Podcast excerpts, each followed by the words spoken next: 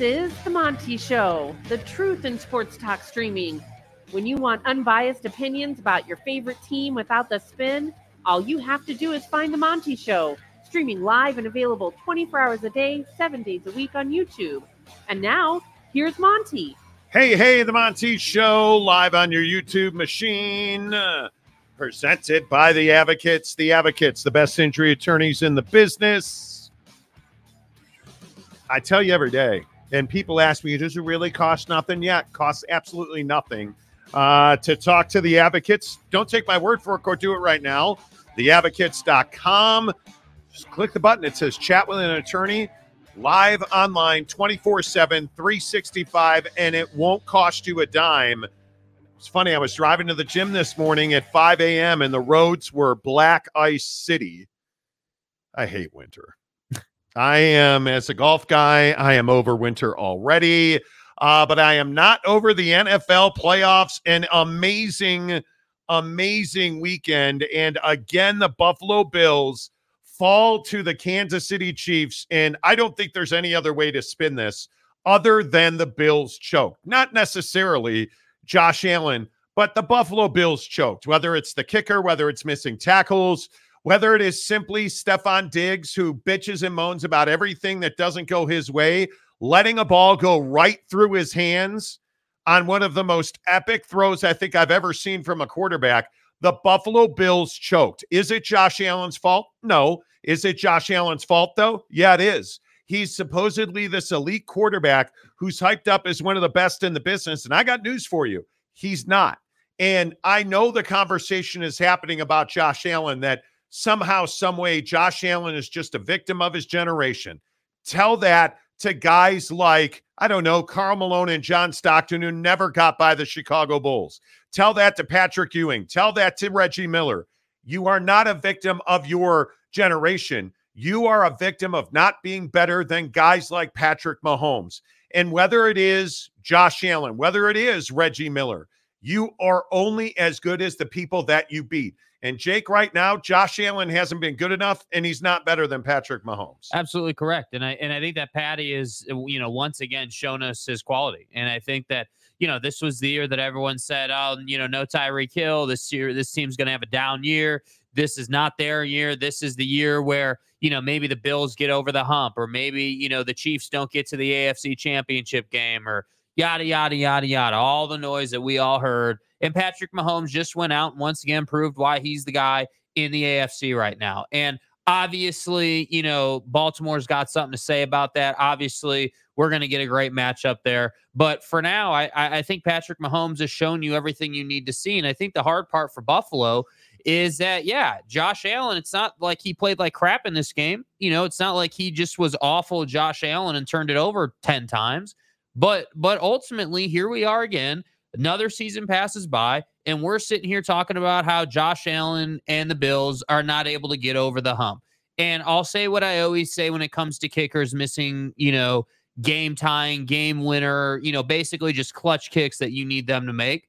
If you need your kicker to make a kick to win a ball game, you didn't do enough during the game. And that's the reality of it. Justin Tucker-level kickers don't fall off trees in this league, right? So I'm not going to sit here and be like, Tyler Bass is really some awful kicker. You missed a big kick. No. Every kicker misses them. But the reality is you wouldn't be in that position if, like you said, if Diggs makes a catch or if you make one more play in the middle of the game. The scapegoat, in my opinion. I don't know how Diggs didn't catch that ball. That is one of the most majestic throws I think I have ever seen. As somebody that's covered the NFL for 30 years, I don't remember a quarterback just launching a football like that and dropping an absolute dime. And the wide receiver just simply did not catch it.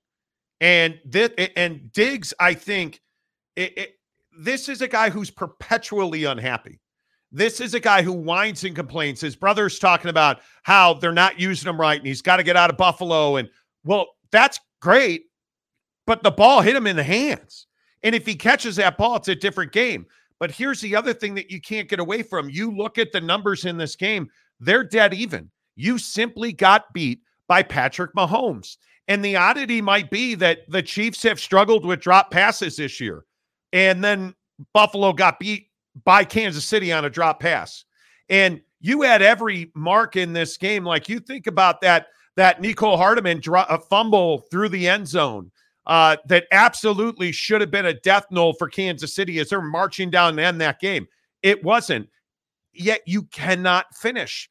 And the other thing that I think so many people want to say is that, hey, well, you know, if Kansas City makes that field goal, or if Buffalo makes that field goal, they win the game.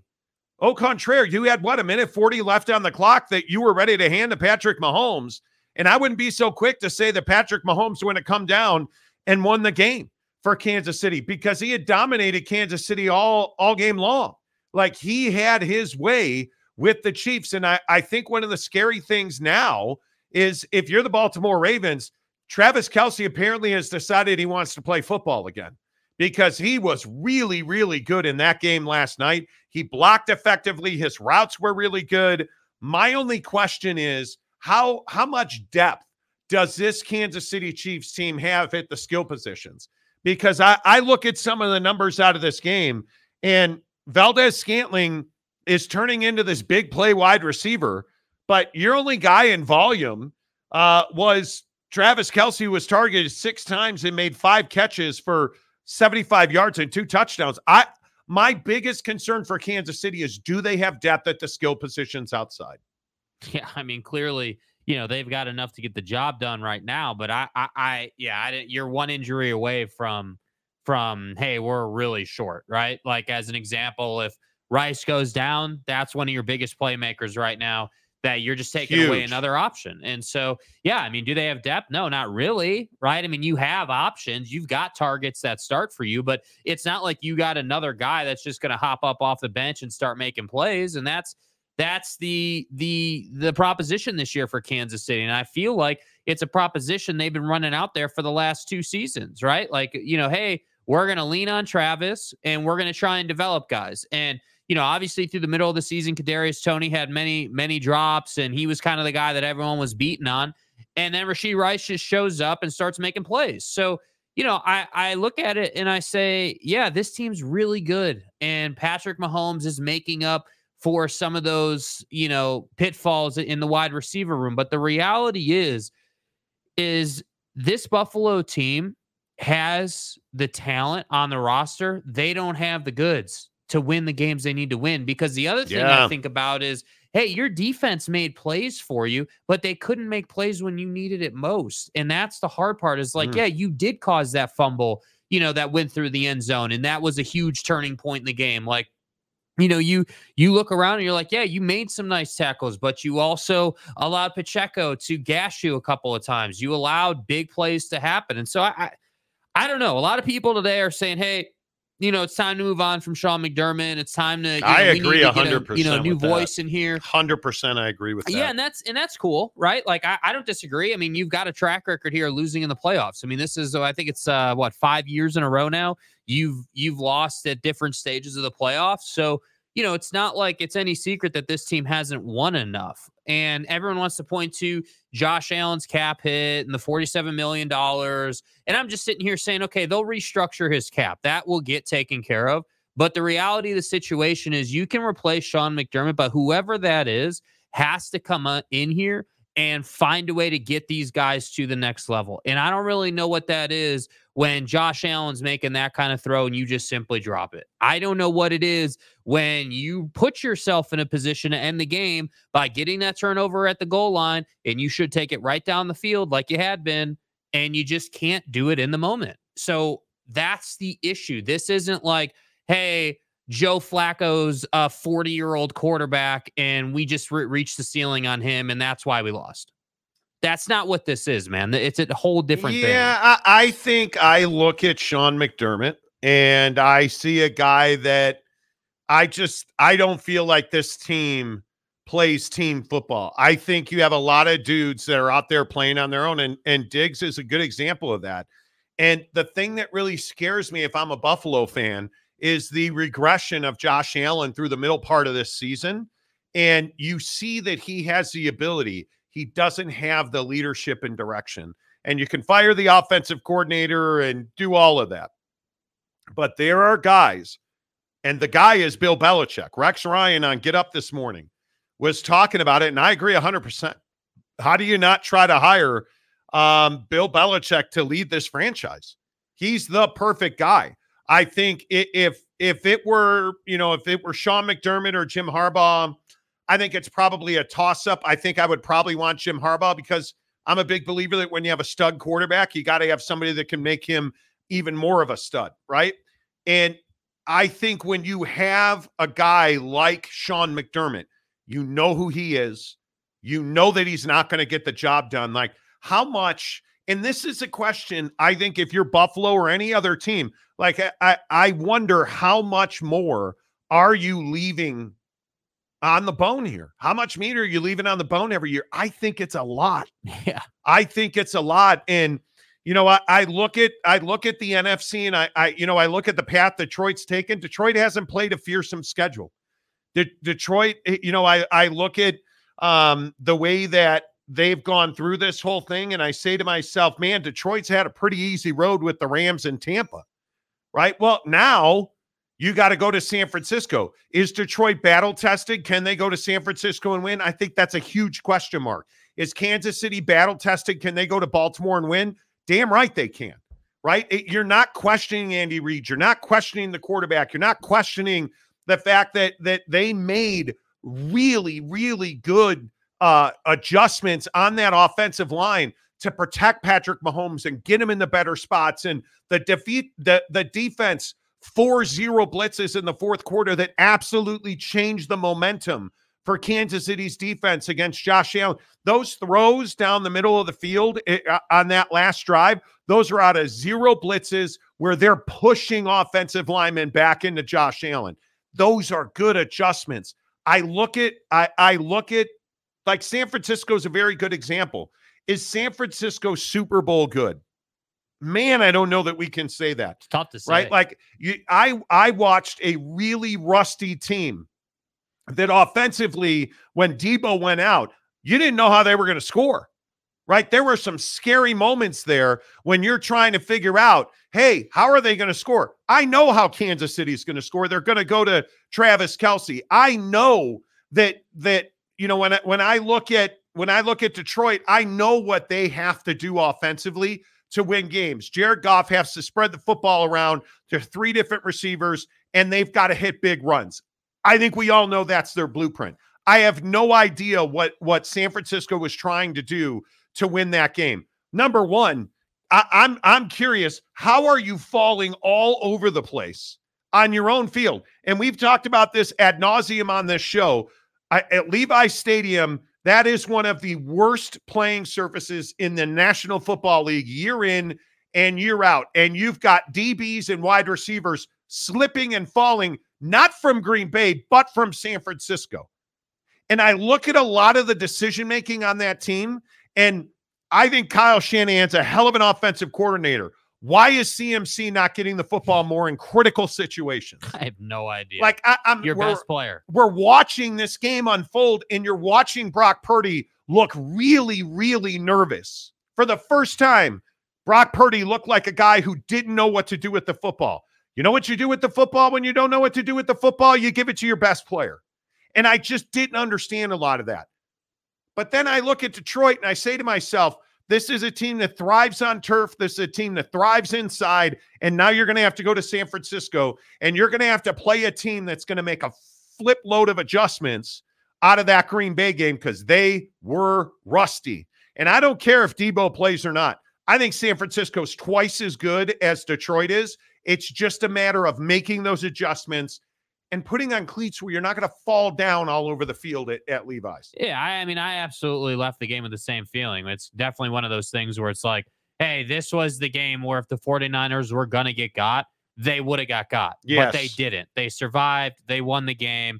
And now the beast is back alive. And I would expect that thing to be running smoothly. That's what I would expect. And, you know, as far as Debo's concerned, you know, he's obviously a critical component to what they do. And again, it's the whole system, Shanahan's system, and Brock's a system guy, and the system We hear about the system constantly, but this is truly one of those things where it's like that particular system relies on everybody working together to accomplish one thing on each individual play. And so when you lose a guy with the athletic ability and the skill of Debo Samuel, that totally changes everything, which is why you see a huge drop-off. So the question, again, really is next week or this coming week, can Brock Purdy confidently fill that void if Debo's not available? Can Brock Purdy be the guy that's like, okay, we know this is different. We've had the whole week to prepare.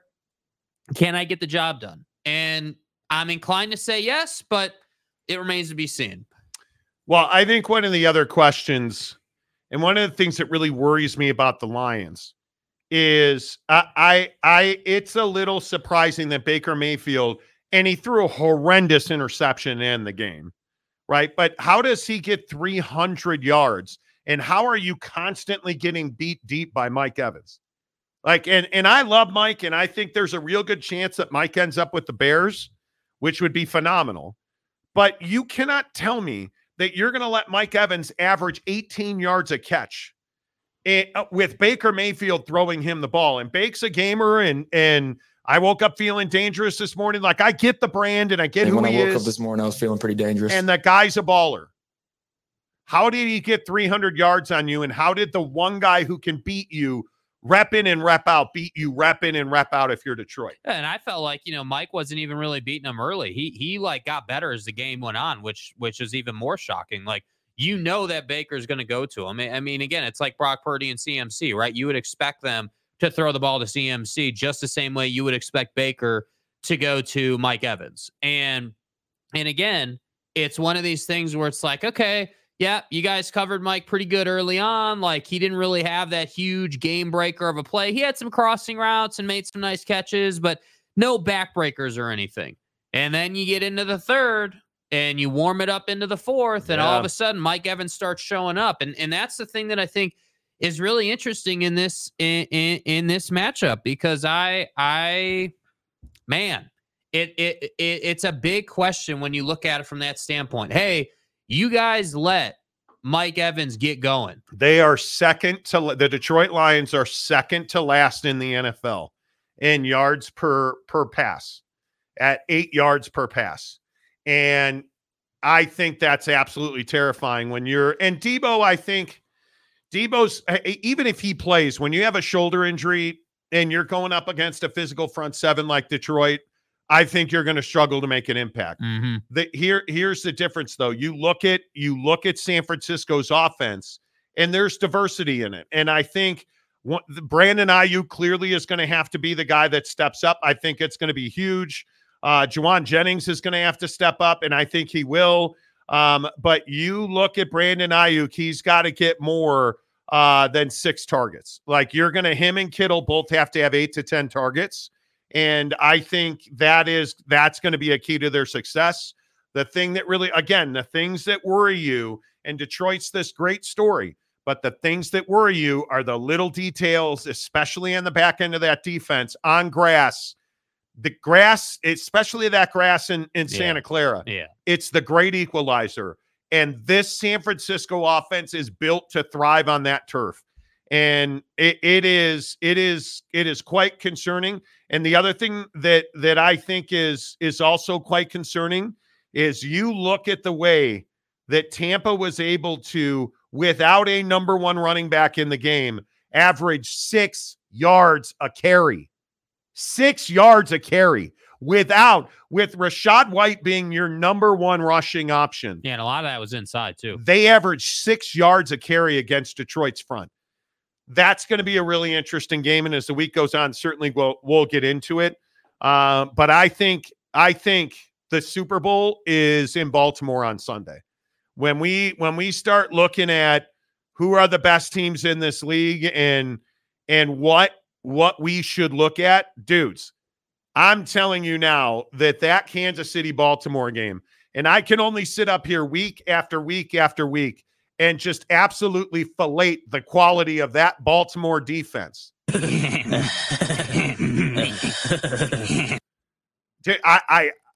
did I warn you about with that Baltimore defense? Yeah, they run. Patrick Queen, Roquan Smith, Myar, and we smartly escaped the Chicago Bears. Those two bros running downhill and just daring you to get after the ass. Well, and I think this is the first time all season that we saw C.J. Stroud look absolutely average. Yeah, they were better than him. There's no question about it. I mean, the Ravens' defense was as advertised. They showed up, and Stroud met his match. There's no question about it. As far as I'm concerned, C.J. Stroud, hell of a rookie season. Everything that you could ask for out of a rookie. If I'm D'Amico, my message to CJ is, hey, chin up, shoulders high, like hell of a season. We'll run it back next year. But the thing that I saw in that Raven game that I think, like, we kind of knew, but I think they took it to another level with that defense was, hey, even when our offense struggles even a little bit early in the game, like even when the Texans got some stops and gave CJ a chance, what did the defense go out and do? And this is what worries you if you're, the 49ers looking at a potential Super Bowl matchup, in my opinion. Let's say it is the Ravens. Dude, if you're going up against that team and going up against that defense, you better understand that they do hit the whole game. Like, that's one thing that I think is kind of underrated. That Ravens defense is looking for a body the whole game. And there's a lot of defenses in the league that are, they take some plays off, or maybe they don't go as hard as they can. They just do what they need to do. And that's not what I saw out of that Ravens defense. And I really feel like when they're playing like that, it rolls this sort of extra layer of momentum into Lamar. Because I think about plays where, it's that fourth down play where, they run Lamar out to the left and he easily, that quarterback rollout easily gets that first down. Like, he wouldn't even had that opportunity if his defense hadn't been playing that way. So that's why I say, like, it's hard to stop Lamar in the fourth down situation late in the game. You're having trouble beating that defense. And so the only question really is, what is that defense going to do about guys like Travis Kelce? What are you going to do against, Rice? Like, how are you going to slow them down? Because if they figure out how to slow Kansas City's offense down, I'm telling you that game is pretty much over, because I don't think that the Kansas City defense is going to keep up with Lamar the whole game the way they did this week. I just don't see that happening. Yeah, I think one of the things that really worries you so much is that you have a guy that in Lamar Jackson did not throw the football well, did not throw the football in volume. And you start going back to, is Lamar Jackson going to regress to the mean? Is Lamar Jackson going to be that elite pocket passer that we saw develop this entire season into an absolute dominant force? Or does he become more of that scramble runaround guy and throw some dead ducks up into the air guy? Because it's a little concerning that, it's probably because they were up so big and they were never in danger of losing this game. Right. And maybe that's what it was, but you looked at some of those throws and you were like, that didn't look pretty. That didn't look good. Right. And he's running around, and I get it. You dominate. 229 yards rushing was absolutely dominant. And him to have 100 yards rushing and 2 touchdowns, absolutely dominant. But now this is a Chiefs defense that likes hurting bros. And I'm telling you, I love D'Amico, but he's a couple of guys short on that Houston defense. Definitely. And I'm very curious to see how all this plays out. And obviously, I'm going to favor Baltimore. They're at home, dominant defense. I think we learned something about Steve Spagnuolo and that Chiefs defense. I think we saw adjustments, not at halftime. I think we saw an adjustment where they held shit back for the fourth quarter and absolutely changed the way that they were blitzing. Those zero blitzes that were coming through the B gap, I mean, just you had no answer for that in Buffalo. They tricked CJ. Like, let's not even, like, I'm happy to say it. Like, he was confused at certain points in this game where whether it was that they held some of those plays back or they showed pressure one way, they brought more, or they would show pressure off the slot, and then they would bring a stunt through the middle. Like, there was a lot of, hey, this cat can play, but he's still a rookie, and there are still things he hasn't seen. And they saved it for the fourth, 100%. So my question is, when you're playing Patrick Mahomes, how do you treat it? Because I think when you pressure Patrick Mahomes, you get a much better result as a defense. I would expect a lot of that. I agree. You got to get him out of the play. And I would make him run to his right, dude. Like, Patrick Mahomes, he's just really good. All these quarterbacks, Brock Purdy, and this is why, like, when we're talking about Brock Purdy and we're talking about, you know, the matchup with Detroit, Jared Goff is probably the least of the quarterbacks in the playoffs that are left, but it's the NFC Championship game, and he played really well. I look at Brock Purdy versus Jared Goff. I think Brock Purdy's probably even with Goff, and I don't understand the slander, if you will, or the questions surrounding Brock Purdy. He played well enough to win the game. That dude needs to play every Sunday for like 20 straight weeks. He was clearly rusty. They were rusty. The defense was out of position. Mm-hmm. I am not judging Brock Purdy on this one game against Green Bay. Now, hey, Green Bay took him to the wire, and Jordan Love absolutely fell flat on his face in huge moments. And what did we tell you? It was that throw. It was that throw we warned y'all about. When you're going right and you try to throw it back over the middle, dude, you're dead in the water. But I think to that point, that's what the Ravens should try to do to Patrick Mahomes. Yeah. Put him in a box. Force him to roll right and work with half the field. Because if you can do that, that should up your chances of slowing him down. The only problem is that they were talking about it on the broadcast last night. Patrick Mahomes and Josh Allen are the number 1 and 2 rated quarterbacks within a yard of the boundary. When they're pressed on the sideline, they're elite. Yeah. That's where those guys operate. And I lean on quarterbacks. The AFC is superior. The Ravens should win the Super Bowl. I have no doubt they're the better team. That doesn't mean they're going to win the game. Right. And Baltimore's going to have to show up at home, and they're probably going to have to play the best game they've played in 2 or 3 seasons to beat that Kansas City team. Because that Kansas City team is bulletproof. They're tested. They're strong. They've got balls the size of watermelons, dude. Like, they just... So don't even think about messing with me. They don't care. You look at how many hits did Travis Kelce take last night? A lot. And he keeps getting up. I don't know. We can go over it and over it. Like, Pacheco is carrying that team right now. But, man, I look at that Ravens defense, dude, and my guy Roquan, Patrick Queen. I thought Ronald Darby probably played the best game I've ever watched him play. I mean, he played exceptionally well. Kyle Hamilton, even making 2 poor decisions to go after a football. I thought he was around the football the entire time. I don't know, whatever Kyle Vanoy is taking, I want some, because he is playing rejuvenated, you know, BYU, 5 years in the NFL, Kyle Vanoy, B12. I mean, whatever that is. But I look at the way that Ravens defense performs, and God damn, they are scary. Yeah. I do not want anything to do with them. And I think the best matchup is Ravens 49ers in the Super Bowl. I mean, that to me is the best pure mano-a-mano football matchup, but I think the reality is, man, this is where, and this is my thing for Josh Allen, man, this is where the great ones kind of separate themselves. And, you know, I the song would be different if Stephon had caught that football, but he didn't.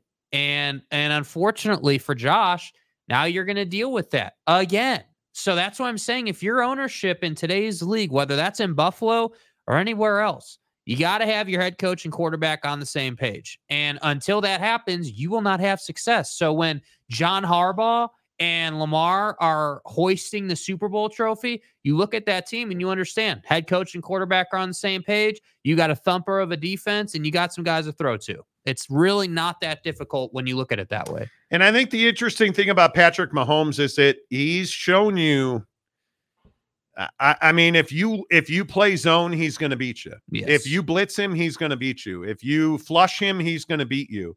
There's not one way to stop Patrick Mahomes. And I think that the way that you stop the Kansas City Chiefs is you stop Travis Kelce. You limit him, and hey, if Rice is going to beat you, or I mean, you look at the distribution. There's a reason that it is 15 carries for Isaiah Pacheco and 2 for Clyde Edwards-Helaire. I mean, there's a reason that Travis Kelce got 6, MVS and Rashee Rice got 4, and pretty much nobody else. I mean, if Rashee Rice is injured, and he came back in the game, but if he's not a hundo P, you got to lock down Travis Kelce. And that's how you beat Patrick Mahomes. Because I don't think he is – one thing I think we've all learned about Patrick Mahomes, he is an unwilling runner. Now, he's a really good scrambler of the football. But he runs only because he hopes he can throw it. Yep. And I think that they are as vulnerable as they have ever been, and they are still very good. Yeah. And I think, again, I will wind up picking Baltimore because Baltimore is a better football team. But I am amazed. I am amazed at how resilient the Kansas City Chiefs are, because I look at these matchups. I think, obviously, Baltimore with the bye week into Houston, that's an easy route. Yeah. Detroit has had probably the easiest route. They have not, and that's one of the things that worries you. They should be significantly better than the Rams. They were not. They should be, and the falter at the end of the year, and don't come at me, bro, and be like, well, they report it. They report it. Ah! Okay, great. Cool. That's why you lost that game? But it's this whole thing where I feel very passionately that Detroit is a good football team that's not as good as they believe they are. Mm. And they do well on fast surfaces, and I am not convinced that they have been tested or that they are. I do not think they are as nearly as good as Kansas City or Baltimore, and I just do not for the life of me believe that they are nearly as good as the San Francisco 49ers. And that game very clearly is different. And I get it. That game's that's a massive game. Mm-hmm. And I think when there's that kind of pressure and microscope, a lot of things get evened out. But I look at the way that Detroit won games, and I don't know how you lost to the Dallas Cowboys. That was a horrendous loss, but if we go over their wins, the Seahawks, or their losses rather, the Seahawks, the Ravens, the Packers, the Bears, the Cowboys. How do you explain those losses? Because it makes no sense that you lose to the Green Bay Packers at home and yet you beat them in Green Bay. Like, that's the thing that worries you. Yeah, I mean, I think that what you're seeing there is, you know, like, there's a big difference in head coaches here. Like, Dan Campbell is a fiery guy who, you know, is kind of a red ass about it and wants to kick your ass. And, like, that's kind of the shtick, right? That's the mentality.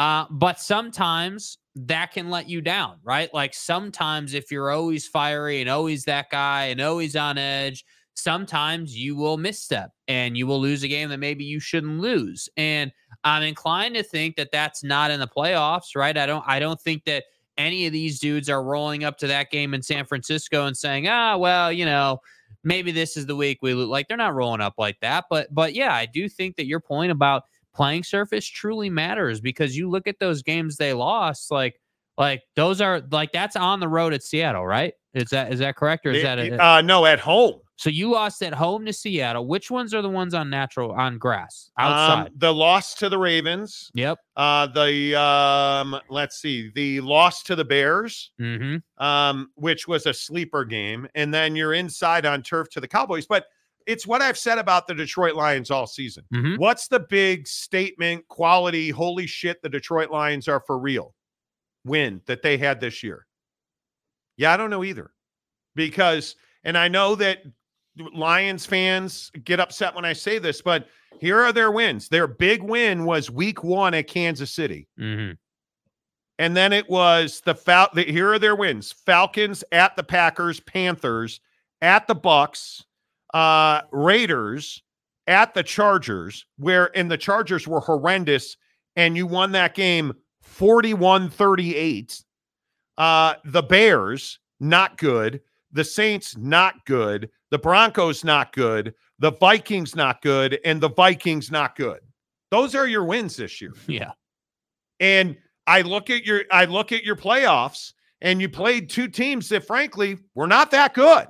The Rams were not that good. And I'd remind you, you won that game 24-23, and you really had a terrible second half in that game. Like, you did not come out of the locker room in that game, mm-hmm.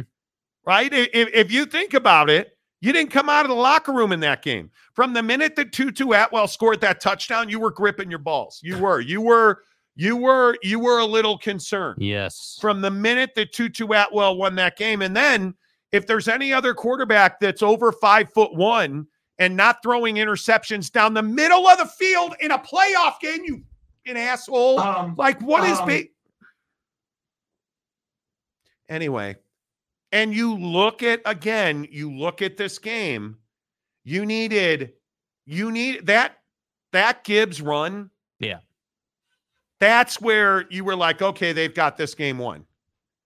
And then all of a sudden you gave up a drive to Baker and Mike Evans, and you went into uh-oh land. Yeah, and that's the one that was surprising. I mean, I just don't like it. It's almost a situational awareness thing, right? I mean, you got to understand, you're late in the game. But I think there was like 4 and some change left on that drive. Yeah. They go down the field, and you're just allowing Mike Evans to do what Mike Evans wants to do, which is incredibly surprising to me. How is it not a thing where you're doubling Mike Evans? Double Mike Evans. It's wild. Take him away. Make someone else beat you. But this is the best and the worst of Dan Campbell. Yes. Because Dan Campbell isn't a great football coach. Dan Campbell isn't Andy Reid or John Harbaugh.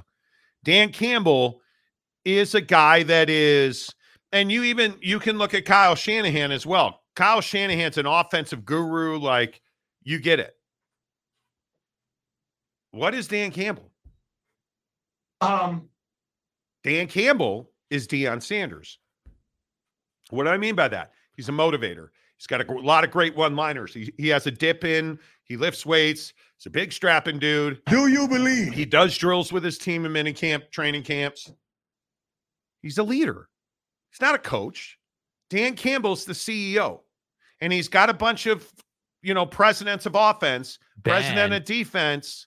He's got a bunch of dudes under him that are football coaches. Yeah. And there's nothing wrong with this hierarchy until you get to San Francisco on Sunday. And if you lose, then you're going to say to yourself, man, now Ben Johnson's going to leave, and then what? Because that's when that's when it's going to hit. Because he's got, and this Lions defense has got to stop giving up big plays, mm-hmm. and it's the thing that terrifies you against San Francisco, because we saw it again. Not to be redundant, and I'm not trying to be an asshole about it, but what did we watch on this Detroit team? Big play after big play. Mike Evans.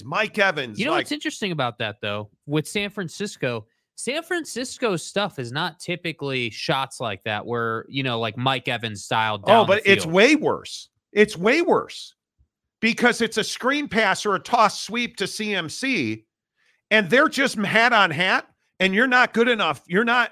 The Detroit Lions are not disciplined enough, to your point. Yeah. They're not disciplined enough to make a tackle one-on-one. And that's what I was going to say. Their hope in that type of situation where it's CMC with 3 wide receivers and a lineman in front of them running down the field, the only hope is that Dan Campbell has found a way to make his guys want it more. And I only say that because, again, when you're playing on that crappy-ass grass in San Francisco, and it is crappy, and you've got a guy, the talent of CMC and the want to, you think CMC doesn't see what's in front of him right now?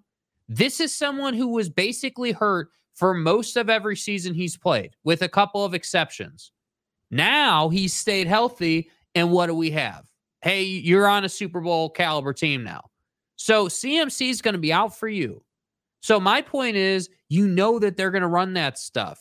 I would expect you to be very physical up front. I would expect the Lions to attempt anyway to bully the 49ers, which I don't think will work. But if I'm the Lions, that's what I'm trying to do defensively. Absolutely. Absolutely. I don't know. We can sit here and we're going to go over it, but you guys don't want to hear what we have to say. Why don't we hear what you have to say on The Monty Show? The comments section every day, you guys every day, are presented by our good friends at BuckedUp.com, the official energy drink of The Monty Show. Here it is, friends, and I'll tell you, I found a new use, well, a new old use for some buckshot. Had a terrible headache yesterday after a pretty average. I got to tell you about this range session real quick. I show up at the driving range yesterday. It's cold. It's a little drizzle out. I'm in a pissy-ass mood. You know, just the general Sunday morning, cloudy, gloomy. Yeah. And then a dad and his maybe 5-year-old, 6-year-old son walk in. And this kid is just fired up to hit golf balls.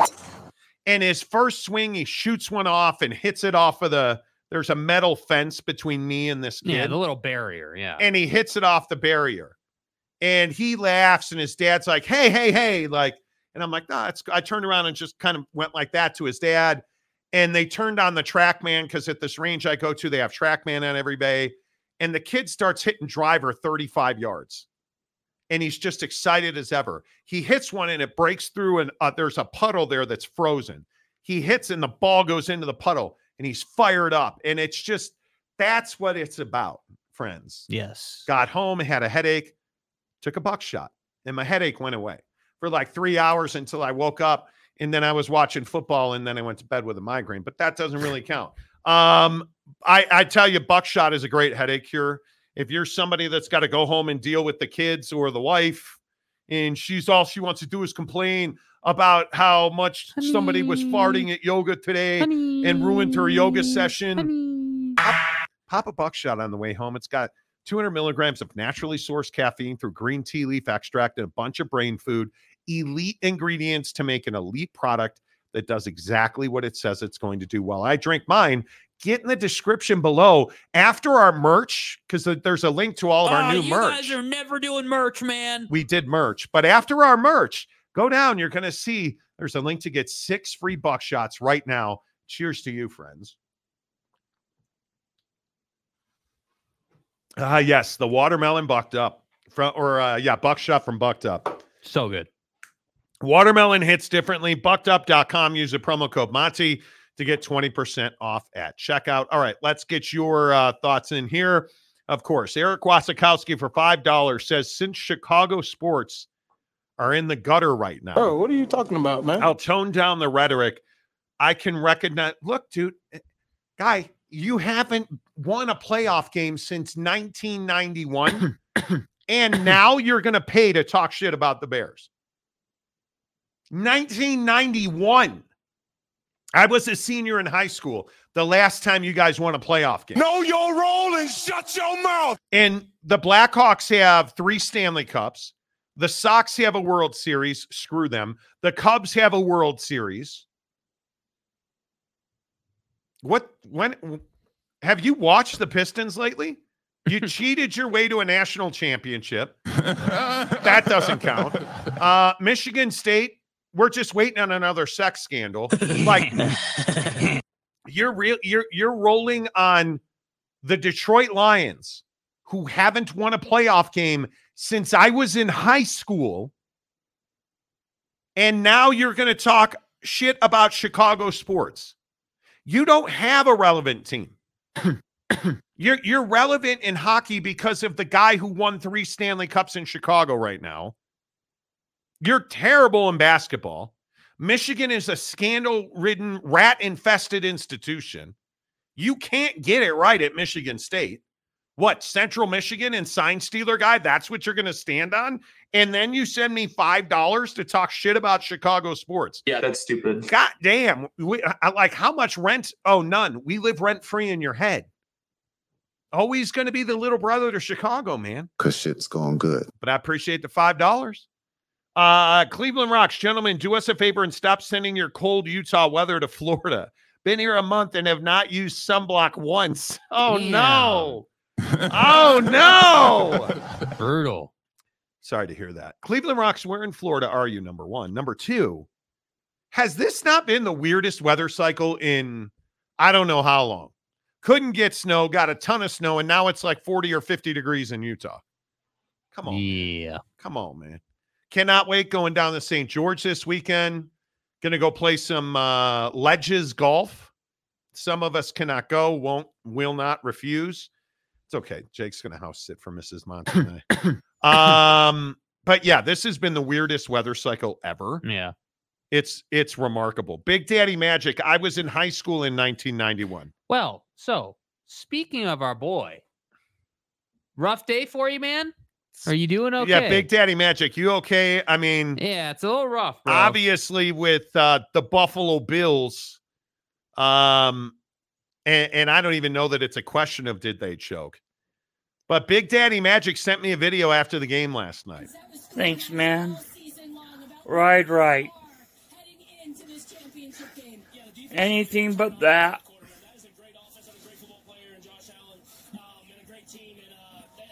Kansas City was the better team. But man, right. That just kicks me my big, beautiful nuts.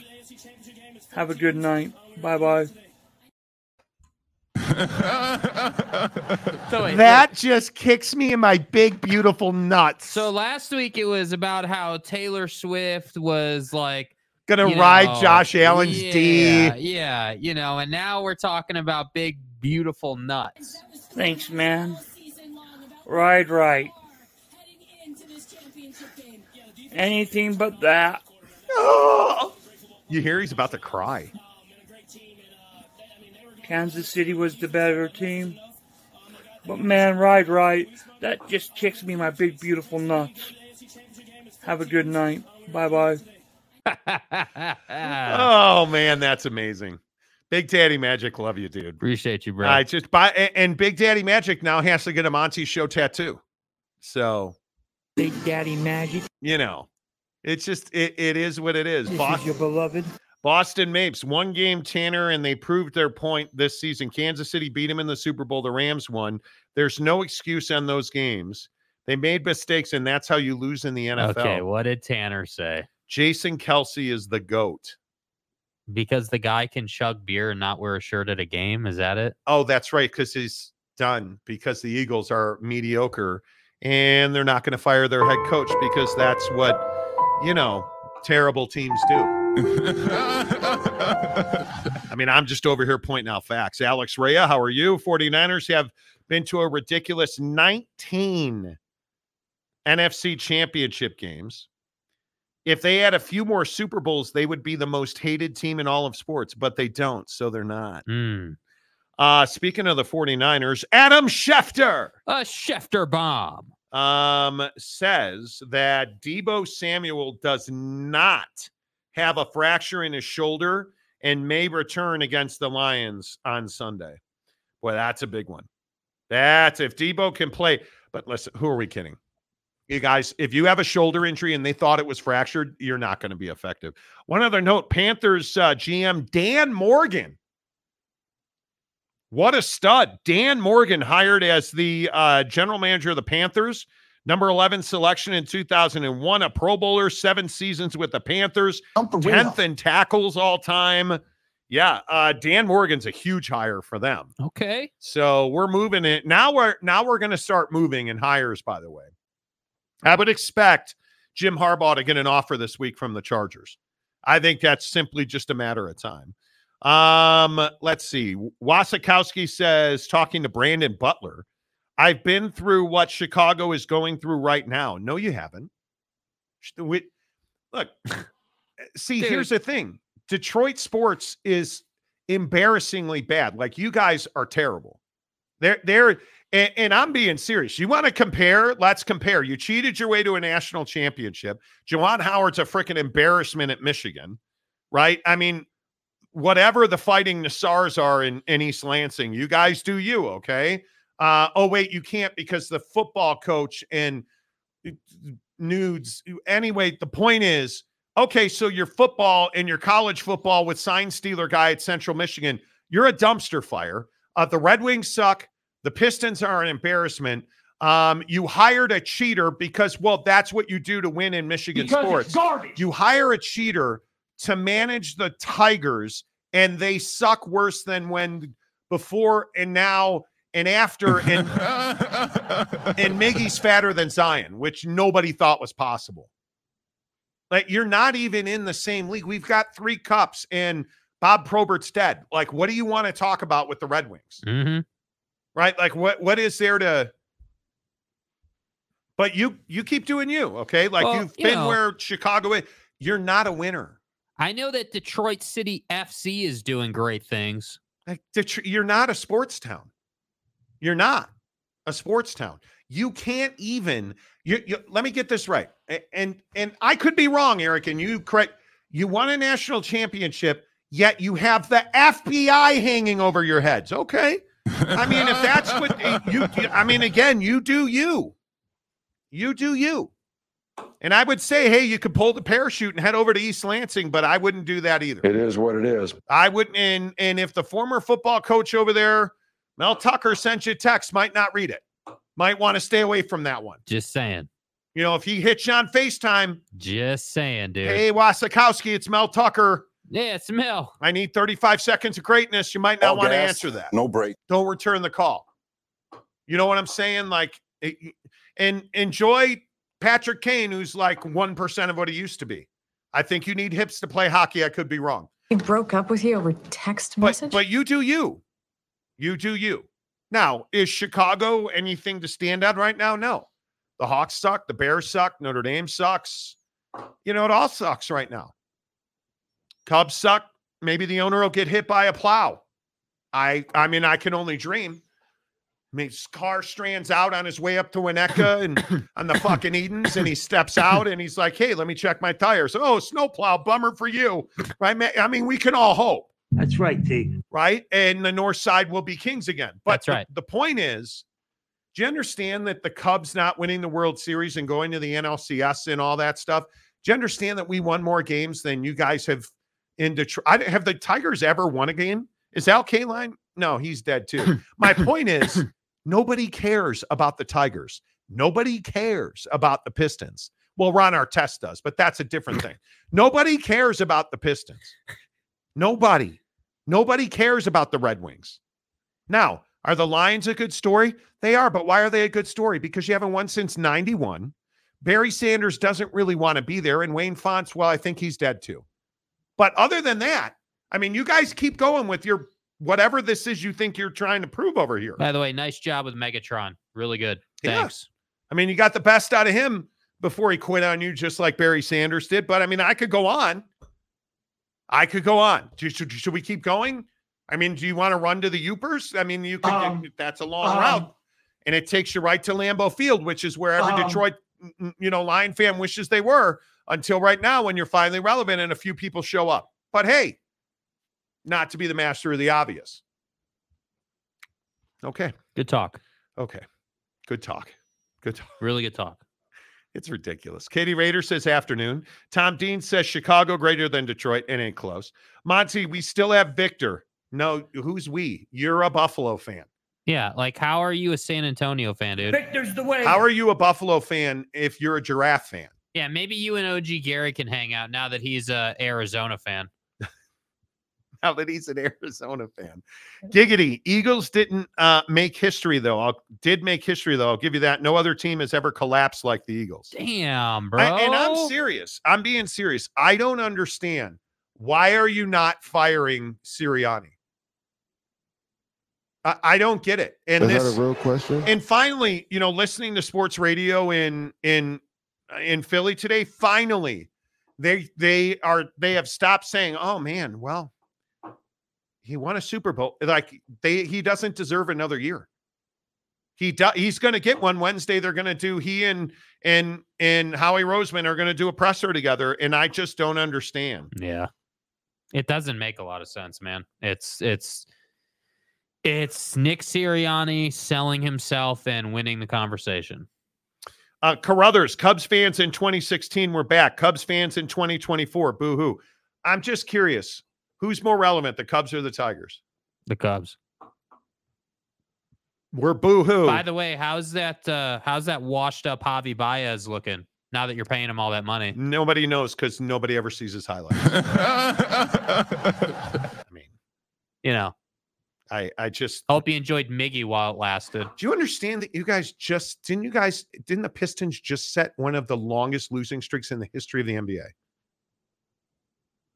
It's where you go to die. You understand that the teams the Pistons were playing harder against your terrible team because they didn't want to be the ones to break the streak. But at least, hey, and you know what? At least you got Isaiah Thomas on the dream team. Oh, that's right. Michael kept him off of that too. Oh, nobody likes Isaiah Thomas. Nobody likes him. He didn't. I would just ask, where's Isaiah Thomas from? Yeah, Chicago. Okay, so everything you got is because we took a crap and it ran down the pipe and ended up in Detroit. That's why you got what you got, right? Like, oh, Javi Baez is great. Yeah, and Miggy is fat and over the hill and has been for 5 years. And what are you paying him? What, Art Howe was unavailable to come back and manage the team? Oh, that's right. He said no. Great job. Like, I can keep going. I'm a man. I can keep going. Oh, Jim Harbaugh's the greatest coach ever, Monty. Don't you talk about him. Why is he going to be the Chargers coach by the end of the week? What? I mean, Michigan's perfect program, right? Clean, great job. Like national champions. Awesome. I mean, I've never seen a better place to get a vacuum and, you know, an FBI investigation in the same 2-block radius. You know, you can buy a used vacuum, and now Connor Stallions is doing whatever stupid cameos. Sign stealer guy. Hey man, you guys have a legacy. Way to go! Congratulations. All right, I'll stop. Detroit owns two of the worst futility records in the NBA. The NBA record for 28 losses in a row, and the Lions going 0-16 in a season. When's the last time the Bears went, oh, we've never done it. And we've never had a quarterback worth a damn. I'm just saying. Joseph Carruthers, I'm not a Tiger fan. Then why are you talking shit about the Cubs? Oh, that's right, because the Cubs are relevant, and whoever you're a fan of is not. Just saying. Travis Clement Smith has to get through a few court cases first. Okay. Sure thing, bud. Harbaugh is a weirdo. And he wears turd-stained khakis. Turd Ferguson. But the man can coach. Go Bucks, though.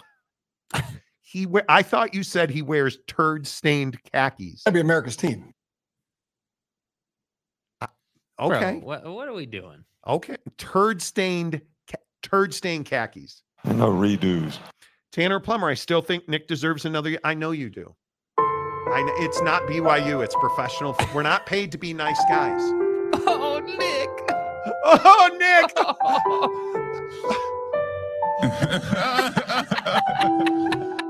Oh. Nick. Just come back to Provo, Nick. Kalani will hire you. We'll pat you on the back every year that you completely blow another playoff game. And that 6-week stretch to end the season where your players quit and wanted your ass fired. Congratulations. By the way, anyone done a wellness check on A.J. Brown? Just curious. This is Big 12 country. Might want to check on buddy, you know. It's a Big 12! Oh, my God. Ron Nolan, where is Chicago? Is it near Iowa? For that matter, where is Iowa? Exactly. Yeah. Exactly. Somewhere in the cornfields, bro. I've never been to Chicago. I don't know. Robert Fowler, Wasikowski, I do believe the NBA season is still going on. It's not in Detroit. It never started. And actually, it never ends. No. Nobody, because nobody goes to Pistons games, right? I mean, nobody. Not even Cade Cunningham and his terrible knee. Richard Gray. It's probably going to be Ravens and Niners in the Super Bowl. Yeah. I would agree. Which, by the way, again, that plays to the conspiracy theory. You know, Carruthers, you'd make fun of me if I told you who my MLB team is. I'm making fun of you already because you're a Michigan fan. Yeah, you're probably a Mariners guy or some type of Tanner Plummer, mommy, read the rest of my comment, you casual. No, and I'm not your mommy. As much as you'd like to suck from the teeth, and I know you want to suck from the teeth, I'm not your mommy. Oh my God. I am not your daddy. Dude, bro, check that autocorrect, my guy. I'm not your daddy. Mommy, please take me home. Eric Watts, your daddy. Eric Wasikowski, Fowler, I never cared for basketball. Yeah, I'm sure you didn't. I mean, why would you? I mean, Juwan Howard's your coach. Oh, wait, not for long. Hey, by the way, does Chris Webber have any timeouts left? Just checking. Giggity. Oh, shit. Tanner wants another season of misery with Nick. Apparently. This is remarkable today. It's from, I mean, it's not as remarkable as the money you make at TridayTrading.com/Monty, but it is quite remarkable. Thanks. Hour number 2 of the Monty Show is presented by our good friends at TridayTrading.com. TridayTrading.com. You guys, I cannot tell you how many people have gotten in at Triday Trading in the last 22 days. And it's this whole thing.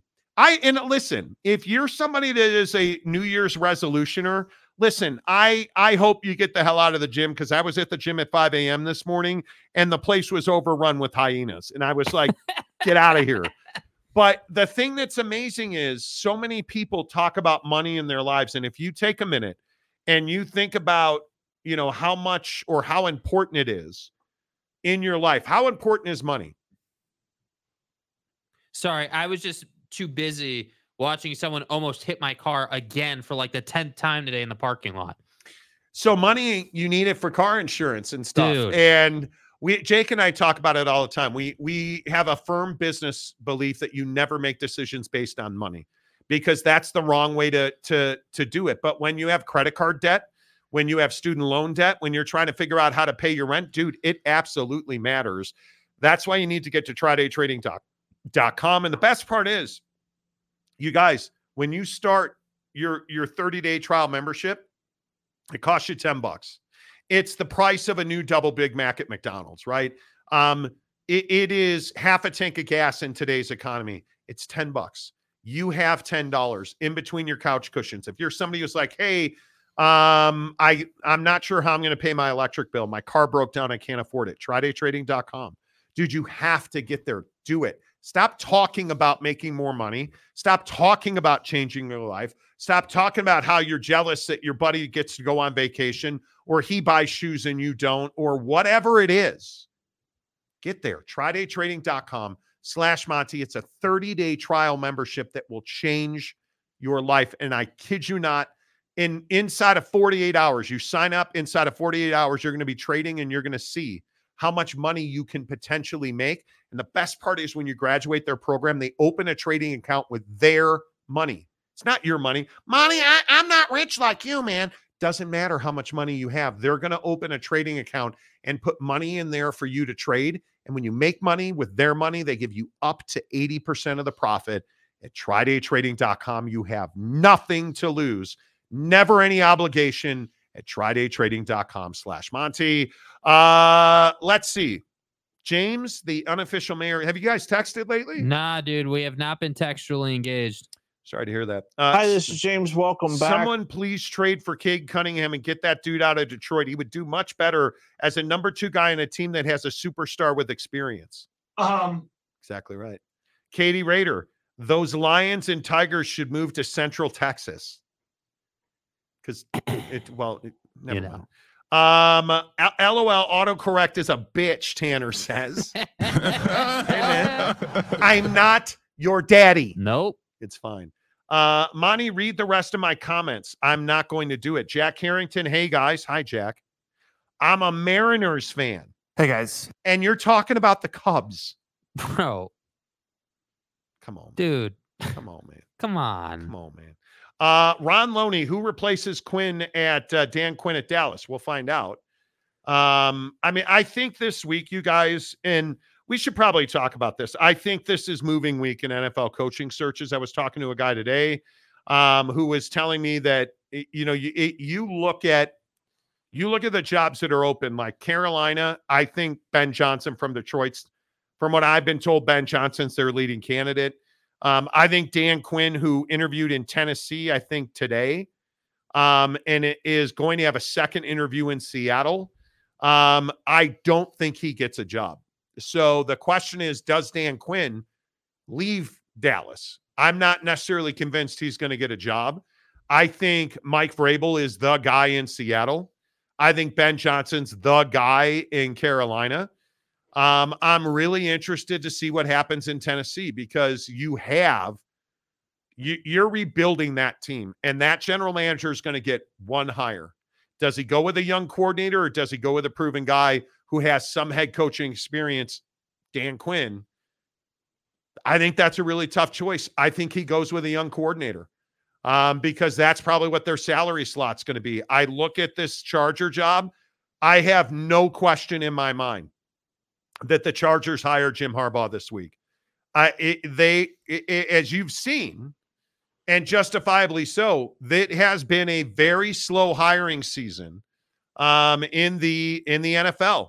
And I think it's because there are a lot of candidates, which is back to my point with the Philadelphia Eagles. You have high-level offensive candidates just sitting out there. And yet you're going to keep Nick Sirianni, who continuously has failed and who is a guy who continuously makes bad decision after bad decision.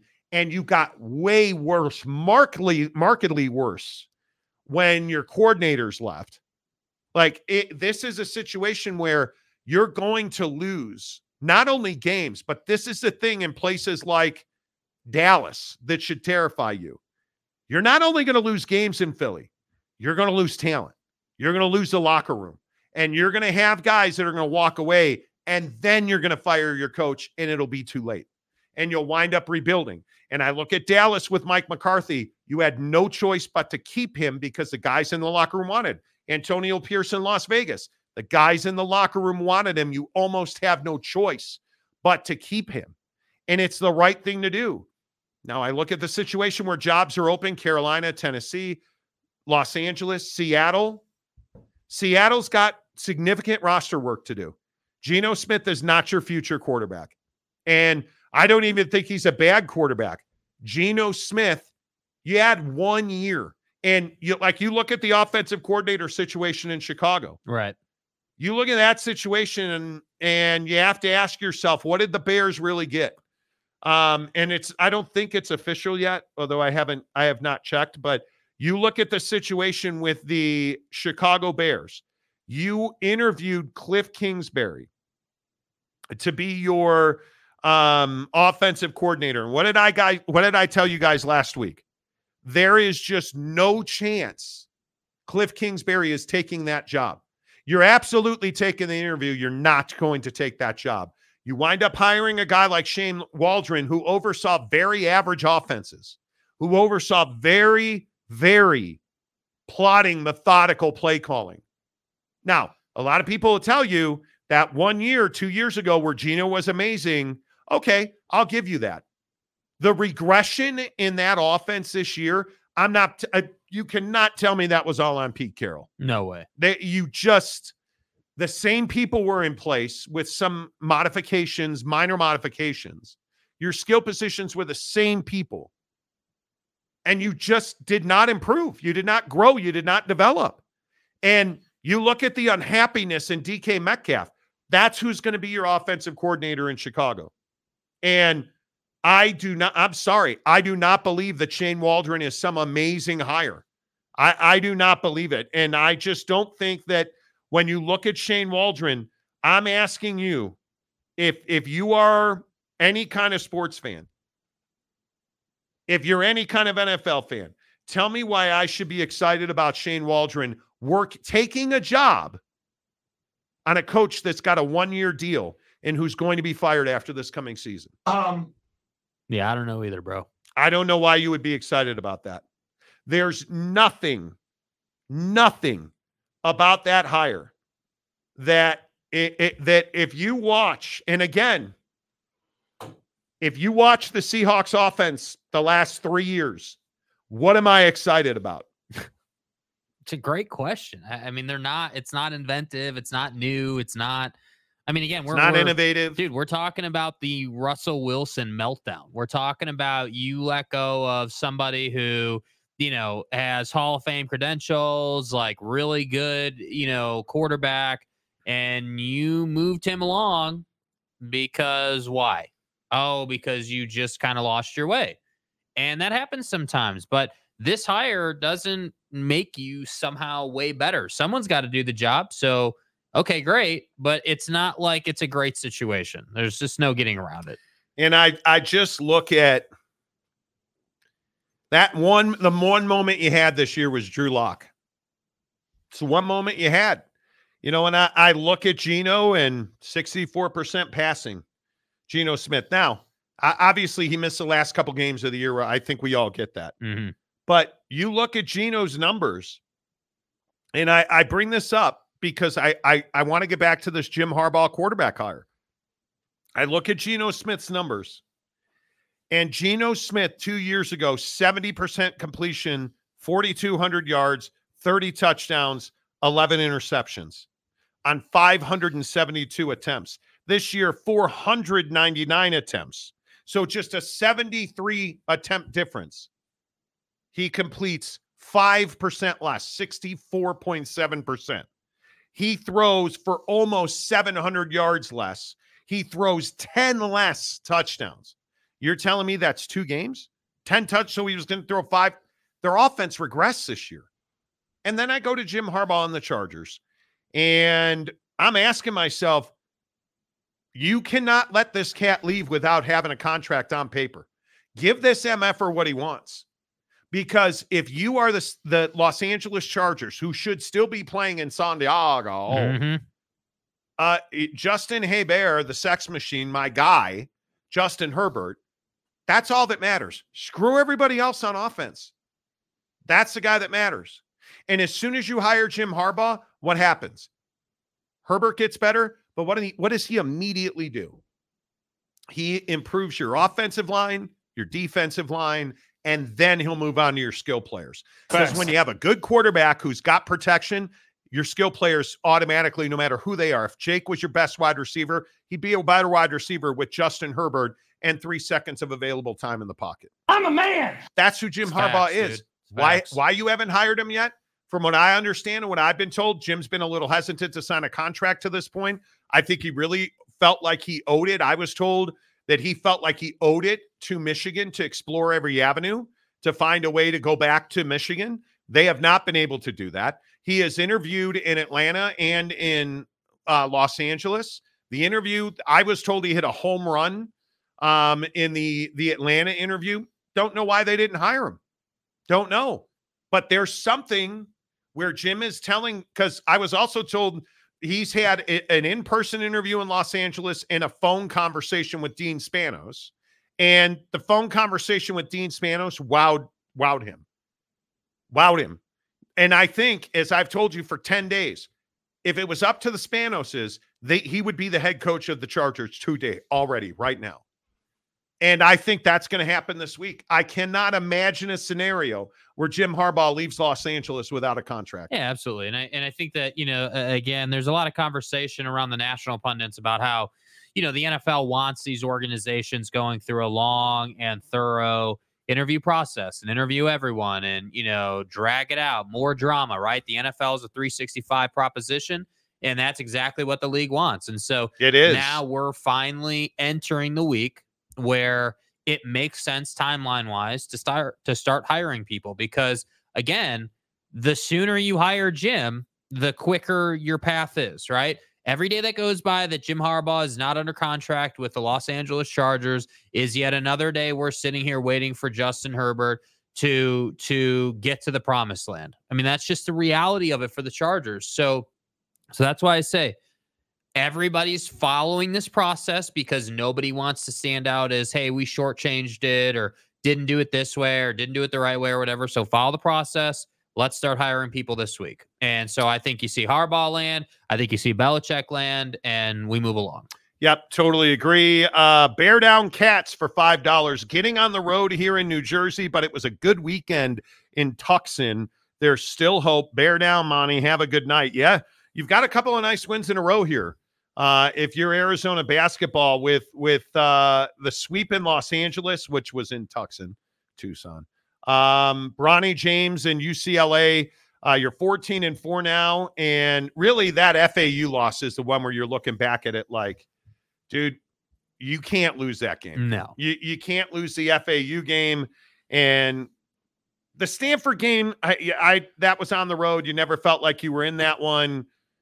That FAU game might come back to get you. That might be the one. But I mean, you're on a roll here. So yeah, keep it going. Arizona basketball's got to continue to play well. Big Blue Horses. Who is the guy for Washington? The Commanders. That's interesting. I think is the Commanders a good job? I think it is. I think that this is one of those rare opportunity in sports, right? It's much like the Phoenix Suns were last year, right? Where you're, hey, new owner, spending a ton of money, like, you know, everything's moving in the right direction. That's the Commander's job right now. And so, you know, I sit here and I say, hey, you got your GM from San Francisco. You know, that was a good hire. Now you're moving in the right direction. So it's just important that you get someone at head coach who philosophically aligns with your GM, and it all starts working together. Because I can't emphasize this enough. We see this. There is a structure where, hey, GM and head coach are on the same page. They then get a quarterback that's on the same page as the head coach, and now you're off and running. So as long as they do that, they'll be fine. Yeah, I'll be interested to see how that all works out. But I think if you look at the Commander's job, you have to ask yourself, what do you want there? Because I also think Dan Quinn is somebody that I think they like. I think they really like Raheem Morris, but I think their number one candidate is Ben Johnson in Detroit as well. And I think Ben is probably, you know, I think Carolina is probably his best fit with Bryce Young there, and just the financial commitment they have to Bryce and the shambles that roster is. Yeah. I think they need somebody to come in there and just prop him up. And that's why I think Raheem Morris is probably the better candidate for Washington. I think Ben Johnson's probably a better candidate in Carolina. But I would think that Carolina wants to go somebody defensively. I mean, it's tough for my eyes when I look at the available market of coaches.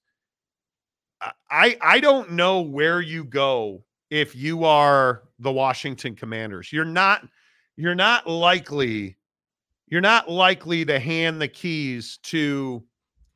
Does Bobby Slowik make a lot of sense in Washington? Not really. Not on a rebuilding roster. It probably does not.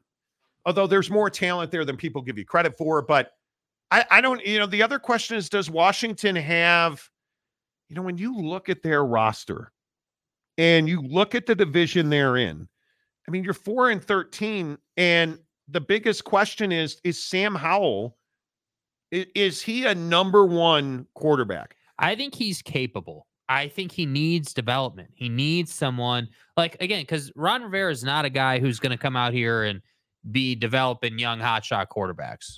And so to me, you know, let's say, you know, just for example's sake, Ben Johnson were to take that job. Okay. That to me makes sense because it's Sam Howell, because you need someone who can develop a quarterback. Yeah. But again, I agree with you. If, you know, you look at the Carolina situation with Bryce Young, that makes a hell of a lot of sense. Bryce Young is without a doubt someone who needs to be a franchise quarterback. Sam Howell is more of a guy that you'd love to see him develop into that, but you're not so sure he's got it in him type deal. Yeah, the thing that worries me is that they'll go defense again, which I think is a mistake. I love Riverboat Ron, and I think he'll be a defensive coordinator in this league. I have no doubt. A really good one. I just don't know if the Commanders can afford to do that, because I think, you know, like Raheem Morris seems to be a guy that is going to get a shot this year or next. But if I am Washington, I probably try to hire Bobby Slowik. I mean, because I don't know how long you can hang out right now. Mm-hmm. if you're the Washington Commanders. You need to get – the ship needs to start sailing. Yes, it does. Right? Because you got to form an offseason program. You've really got to – they cannot – as a four-win team, you can't miss on the draft. They've got to be lockstep in the draft. Like I think my guess is that Ben Johnson has a lot more time after Sunday. I think San Francisco is going to knock out Detroit, and I think he will begin the process of getting hired for a job. But it's going to be really interesting to see where he goes. And again, I go back to Los Angeles. You know, if they hire, there's a gal named Donna Ponte, who is now their leading candidate. They interviewed her today to be their general manager. She works for the NFL. She's one of those people that's pipelined, right? Like she's going to get that job. I think it's awfully difficult to wait. If you're the Commanders, hire somebody before the Chargers do. Yeah. If you're the Commanders, more to the point, hire Bobby Slowik before Carolina, before Atlanta, before Tennessee. If I'm Washington, I'm Bobby Slowik and Ben Johnson, and seeing what C.J. Stroud did this year, man, I don't know how Slowik isn't your guy. Yeah. Right now, timing-wise. And if your draft strategy lines up, right? Because, again, what's the difference between the Texans and C.J. Stroud and Sam Howell and Washington? Not much. Well, not too much. The only difference I see is that C.J. Stroud has a little bit better of a staff around him, and they had a great game plan and great chemistry build. I look at Terry McLaurin. I look at Jahan Dotson, Curtis Samuel. Yes. They've got talent there. I don't know what to make of Logan Thomas. He's a really good receiver at tight end. I mean, you've got some work to do there. Sam Howell's got to prove it. Short of 4,000 yards this year, but that team was a mess. Mm-hmm. Ishmael Montoya, we heard there's a second interview for Harbaugh this week. Can a decision be made at the interview? I think it is. They will offer him a contract. Yeah, I think that decision's already made. Yeah, I don't even think that it's – I'm not even sure it's a conversation. Yeah, honestly, because they've done a good job going through the process. He's their guy. Mm-hmm. He's their guy. Lance Johnson, can't wait for Jim to be Chargers head coach. As a Chiefs fan, I can't wait for him to beat his brains out twice a year. I don't know that I would be doing that. I don't know that I'd be getting excited about that. Coming up in 30 minutes, we got to talk Lakers because they're all over the place right now. I am curious to see. I'm curious to see what the Lakers do. We'll talk about that coming up. Cleveland Rocks, what is the latest in conference realignment? I don't think there's a whole lot in conference realignment. I mean, I don't know where else you're going to realign unless Florida State somehow wins their lawsuit. I just don't know that there's... Yeah, it's not here yet. Nothing new yet. The calendar's got to fall off now. Yeah. Right? Look at that. Our guy Sean Rollins gifted 5 months to Sean Everett. Appreciate you, Sean. Way to go, Sean. Let's run through a few more of your comments. Adam Monk says, hey guys, how are you? Atlanta interviewed Ben Johnson twice along with Glenn. Hey guys. Why put 2 exclamation points there? I'm just curious.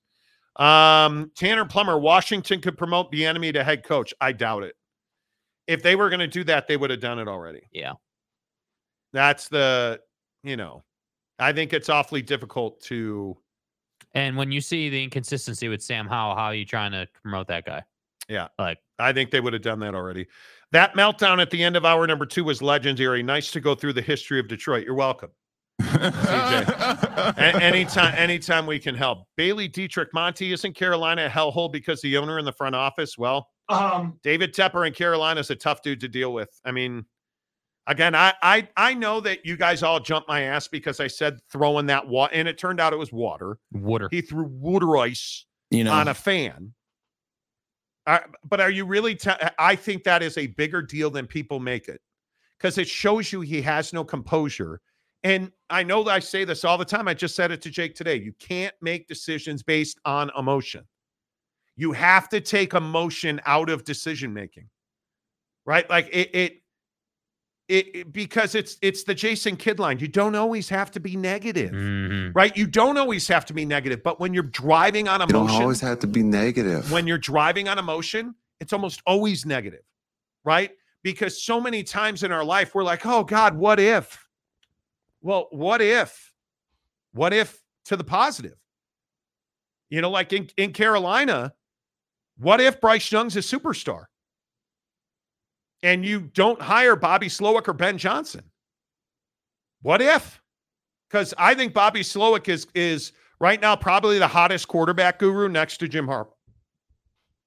Yeah, I mean, did you watch C.J. Stroud? I did. Yeah, we all did. I mean, I don't know how if you are the Carolina Panthers, and again, I just look at these situations, and I don't think this is rocket science, but I feel like NFL owners and administrators make it difficult. They do. It's a fucking quarterback. Excuse my French. It's a quarterback. Hire a quarterback guy. It's Justin Herbert, Aaron Glenn, or any of these other candidates around these defensive guys around the league. You're not a candidate in Los Angeles for the Charger job. They need an offensive guru. You're not a candidate in Carolina because you're not an offensive guru. You should not. Like when I look at Philadelphia, when I look at I mean, you can point to Dallas. And Dallas is a really good example of this. 36-15 doesn't mean a thing if you're going to lose playoff games. But you know what? When I watch that team on the field, the Dallas Cowboys compete. They play hard. And I think CeeDee Lamb's a problem for them. Facts. And again, if it's, I mean, pick your poison. Pick your wide receiver of choice in this league, and there are many. If Mike Evans is a Cowboy instead of CeeDee Lamb, they're probably still playing football. Agreed. If all things are equal, Jesus, Devontae. If Devontae, and no, was Dak good in the first half of that loss? Hell no, he wasn't. He was terrible, right? But that's not why they lost the game, right? They lost the game because it didn't look like they wanted to. Why did the Pittsburgh Steelers not fire Mike Tomlin? How dare you? You know how I dare? Because his defense quit on him. You know why I fire Sean McDermott? Because your quarterback's getting worse, not better. Why am I firing Nick Sirianni? Because that offense is rudderless. They don't have a plan. They don't know what they're doing, and they do not execute. Because it's garbage. And I watched it happen. How did you not win that division? Oh, Dallas sucks. Dak's terrible. Well, how terrible can he be when they won the division and you didn't? How terrible can they be? That's it. And you look, again, I just go to Detroit. With all due respect, I'm not even picking on the Detroit Lions. That's a good, not great football team. Mm-hmm. They're going to San Francisco. Your eyes do not lie to you. San Francisco is a really good football team. With all due respect. Who played mind-numbingly terrible football until it really mattered. And then their defense made a play for him. Now, somebody needs to slap Dre Greenlaw on his testicles and tell him to lay down on the field when he intercepts a football. But Dre Greenlaw made a play. Yeah. They make plays. The Eagles don't. They make plays. The Cowboys didn't. They make plays. The Packers don't have the horses. Right? We could sit here and we can go round and round about this guy and that guy. I don't have to argue for it. You should be able to look at a team and say, Nick Sirianni should have been fired. Facts. That simple. Arthur Smith. Is anybody fighting for Arthur Smith in Atlanta? No. Why would you? Is anybody fighting for Ebersucks in Chicago? Yeah, apparently they are, and I don't get it. But what do we know about the Bears? The Bears are an average-ass organization who never wins, and they never have an elite quarterback. Now, you have the San Diego Chargers who rent space in Los Angeles and play at the Rams' house. Okay, terrible ownership who doesn't know what the hell they're doing. But you know what they did do? They landed everybody. Hey, listen, blind squirrel finds a nut every once in a while in the NFL draft. My guy, sex machine, Justin Herbert, who I think it is. And if you hire Jim Harbaugh, could be the best quarterback in the NFL next year. And I'll say it, and I know it's good. Big Daddy Magic's going to have a fucking stroke, but he's better than Josh Allen in Buffalo. This is your beloved. Telling you, you put Jim Harbaugh on that sideline, And all of a sudden, Justin Herbert is not getting sacked 32 and a half times a year, and he's the best quarterback in the NFL. Yeah, I mean, I'm happy to say it. Herbert's a better passer than Josh Allen is right now. Try me. Yeah, right now he is. I think the difference is that Josh Allen has had talent and more opportunity, and that's why he's had more playoff. But again, the great equalizer is Josh Allen's never gotten over the hump. And that tells me everything I need to know. Again, it's not that Josh Allen sucks, but again, it takes that special trait to kind of get over the hump. And I want to see if your boy has the goods. And I think he does. Yeah, look at that. Adam Schefter reporting the Chargers completed a general manager interview today with NFL Chief Football Administrative Officer Don Aponte. You're welcome. Listen, I'm really passionate about it because I look at situations, and this is why Dan Campbell's such a special dude, because he's really taking some pretty average-ass defensive talent, because I don't think they're special defensively. I think they're wildly talented offensively. But he's given Ben Johnson the reins, do your job. What has he done? He got the job. He hired people to do jobs. They do their jobs. They're playing for an NFC championship. Mm-hmm. That's what makes Dan Campbell special. It's why this season's been so damn magical for the Lions. And Donuts, a member for 10 months. Okay, Donuts. On the Monty program. Longtime Bolts fan and Jim hater conundrum, big conundrum. But I think I've even said this on the show. If we had a quarterback in Chicago, I'd be fighting for Jim Harbaugh. We don't. Do you know what that's like these days? So I'm not, because we don't. You have what you have in San Diego, who plays in Los Angeles, is a guy who's capable of being the best quarterback in the NFL. Service him. And I would be shocked if they did. AAR, how are you, my guy? KC Chiefs own those Bills. Most years, Jim Kelly reign excluded. Man, I was such a fan. Do you guys remember the Jim Kelly years? I loved a dude named Daryl Talley. Oh, man. Daryl Talley was a stud. Respect the city of Buffalo, New York. Well, dude, wide right. How can you do that, dude? Oh. I don't know how you can. You lost. It is wide what it right. is. You lost. How can people respect you if they can't love you? Right, Commodus? Right? Like, it just is what it is. If they don't love me, how will they ever respect me? Yeah. Or if they don't respect me, how can they ever love me? Yeah. They can't, you psychopath. Lance Johnson, Harbaugh has a much better chance to win the NFC South than the AFC West. Mm. Guys like Jim Harbaugh don't look at it like that. And I don't think we have any idea just how good Justin Herbert can be. Jim Harbaugh believes that he can make Justin Herbert the best quarterback in the NFL, and they can beat the Chiefs in Kansas City in the AFC Championship game. What do you want to bet? I guarantee you that's what he thinks. I guarantee you that's what he thinks.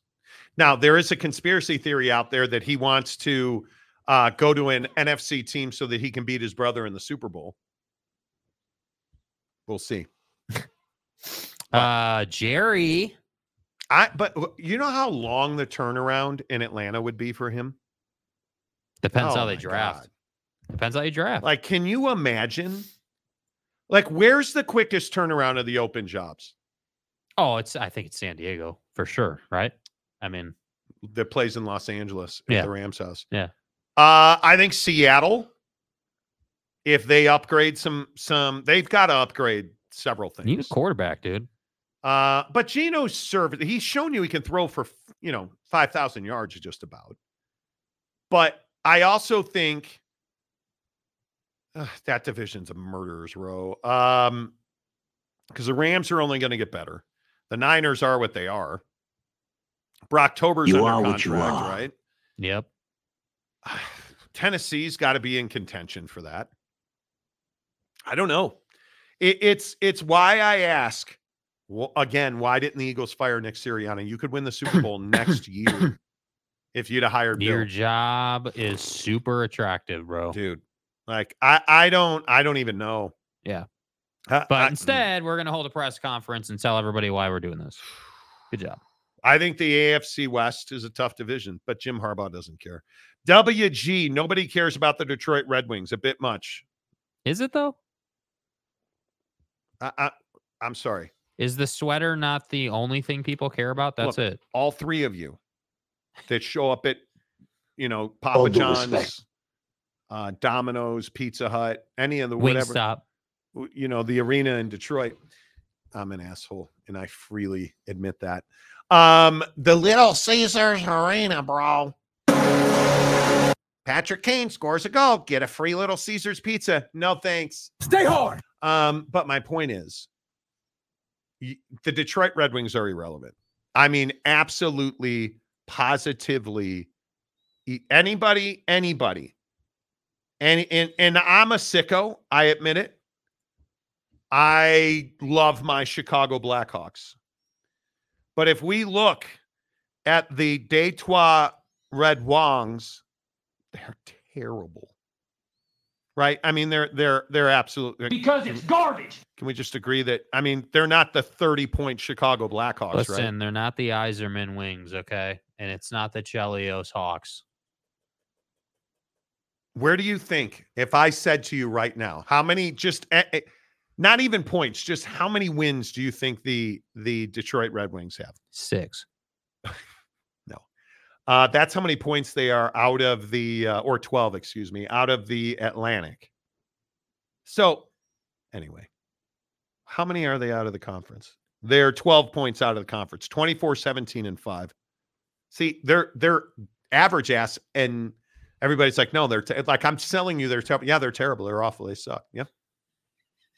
They're not, actually. And people are like, oh, wow, the Red Wings are good. Yeah, I know. It's shocking. It's shocking. Stephen Smith, have you watched any college basketball? Oh, I think the Big 12 and the Big East are... Whoa, bro, the Big 12 is good? Bro.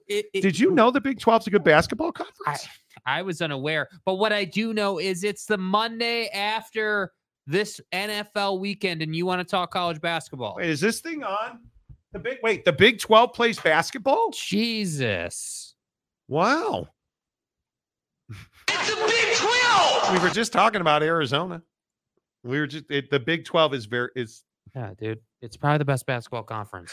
I love though that Steven comes in here. He's like, hey guys, did you guys know that Patrick Mahomes is a good quarterback? He's good.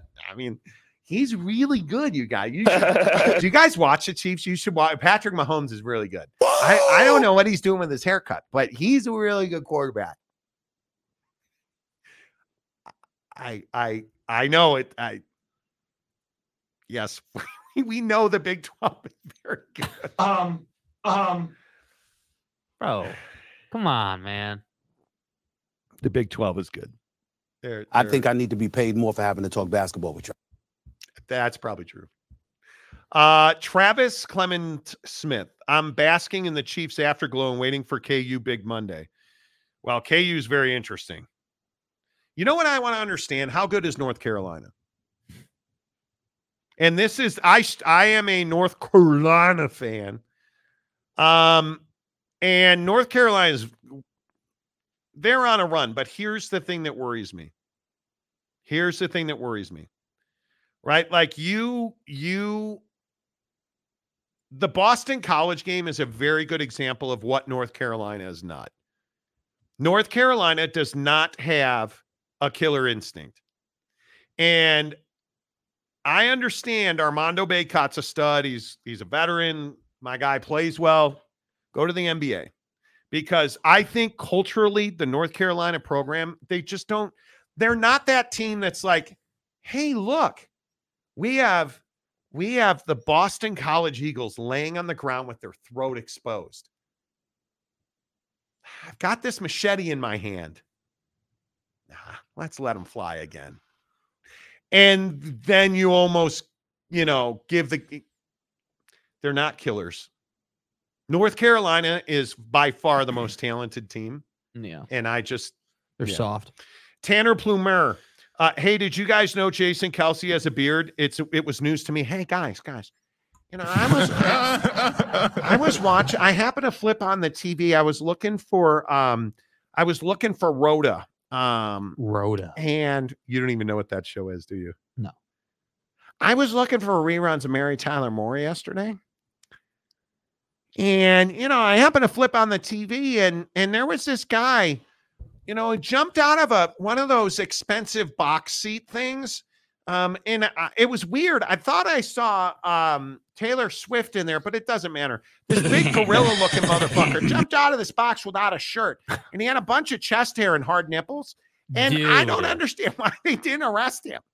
Okay, like, do you guys, I mean, that was weird. That's why I'm not a fan of the NFL. Like, when you're letting a guy rock diamond cutters and whatever that was on his face, and they don't arrest him, I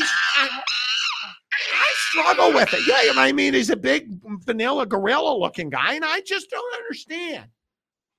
I just wanted some Mary Tyler Moore, and it was supposed to be a doubleheader of Mary Tyler Moore and MASH, and I got some fat white guy jumping out of a luxury suite with Taylor Swift. Fucking donkey. I mean, how do you know that he didn't, like, assault her? You know, guys, I'm glad I could help. Mr. Downtown, Tony Romo has fallen off as Jim Nantz needs to retire. He's old. Jim Nantz can't do the job anymore. And I don't disagree with you about Tony Romo, but the problem is Jim Nantz does not give him much to work with at all. Since when did Taylor Swift become Jason Kelce's sister-in-law? Well, I mean, she's going to be. Are you being serious right now? Yeah, Tony Romo yesterday called her his sister-in-law.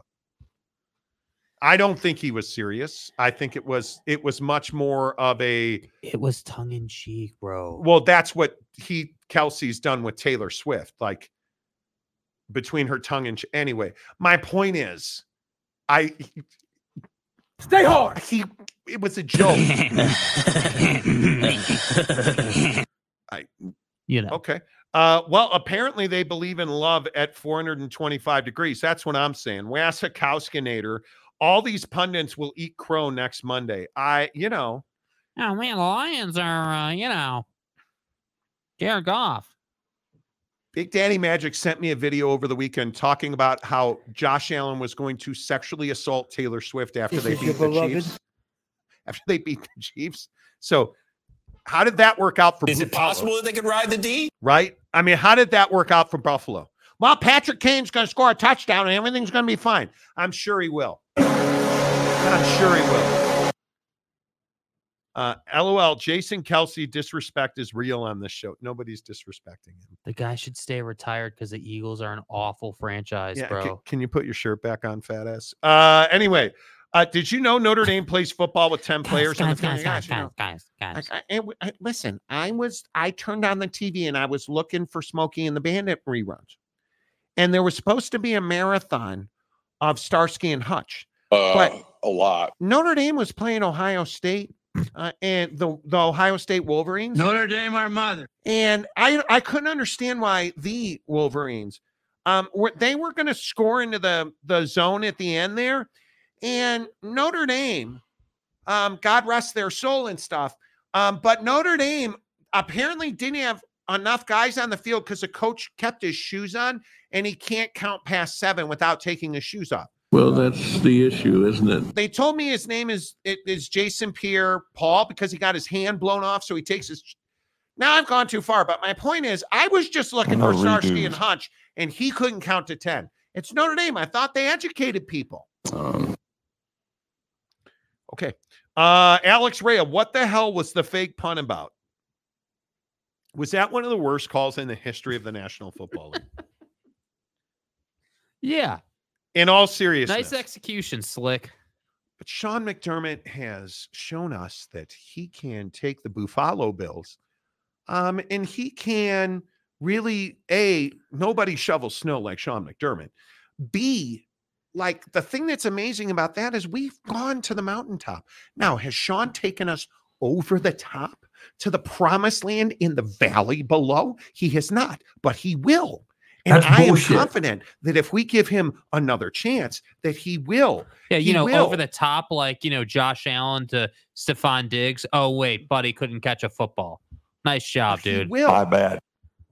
Sean McDermott will. because he's really good friends with Nick Sirianni, the coach of the Philadelphia Eagles. And he and Nick Sirianni exchange like schematics and stuff, which we'll is get like, somewhere. Listen, we both suck and we don't win big games, but we will, because we have hope, and hope is so good.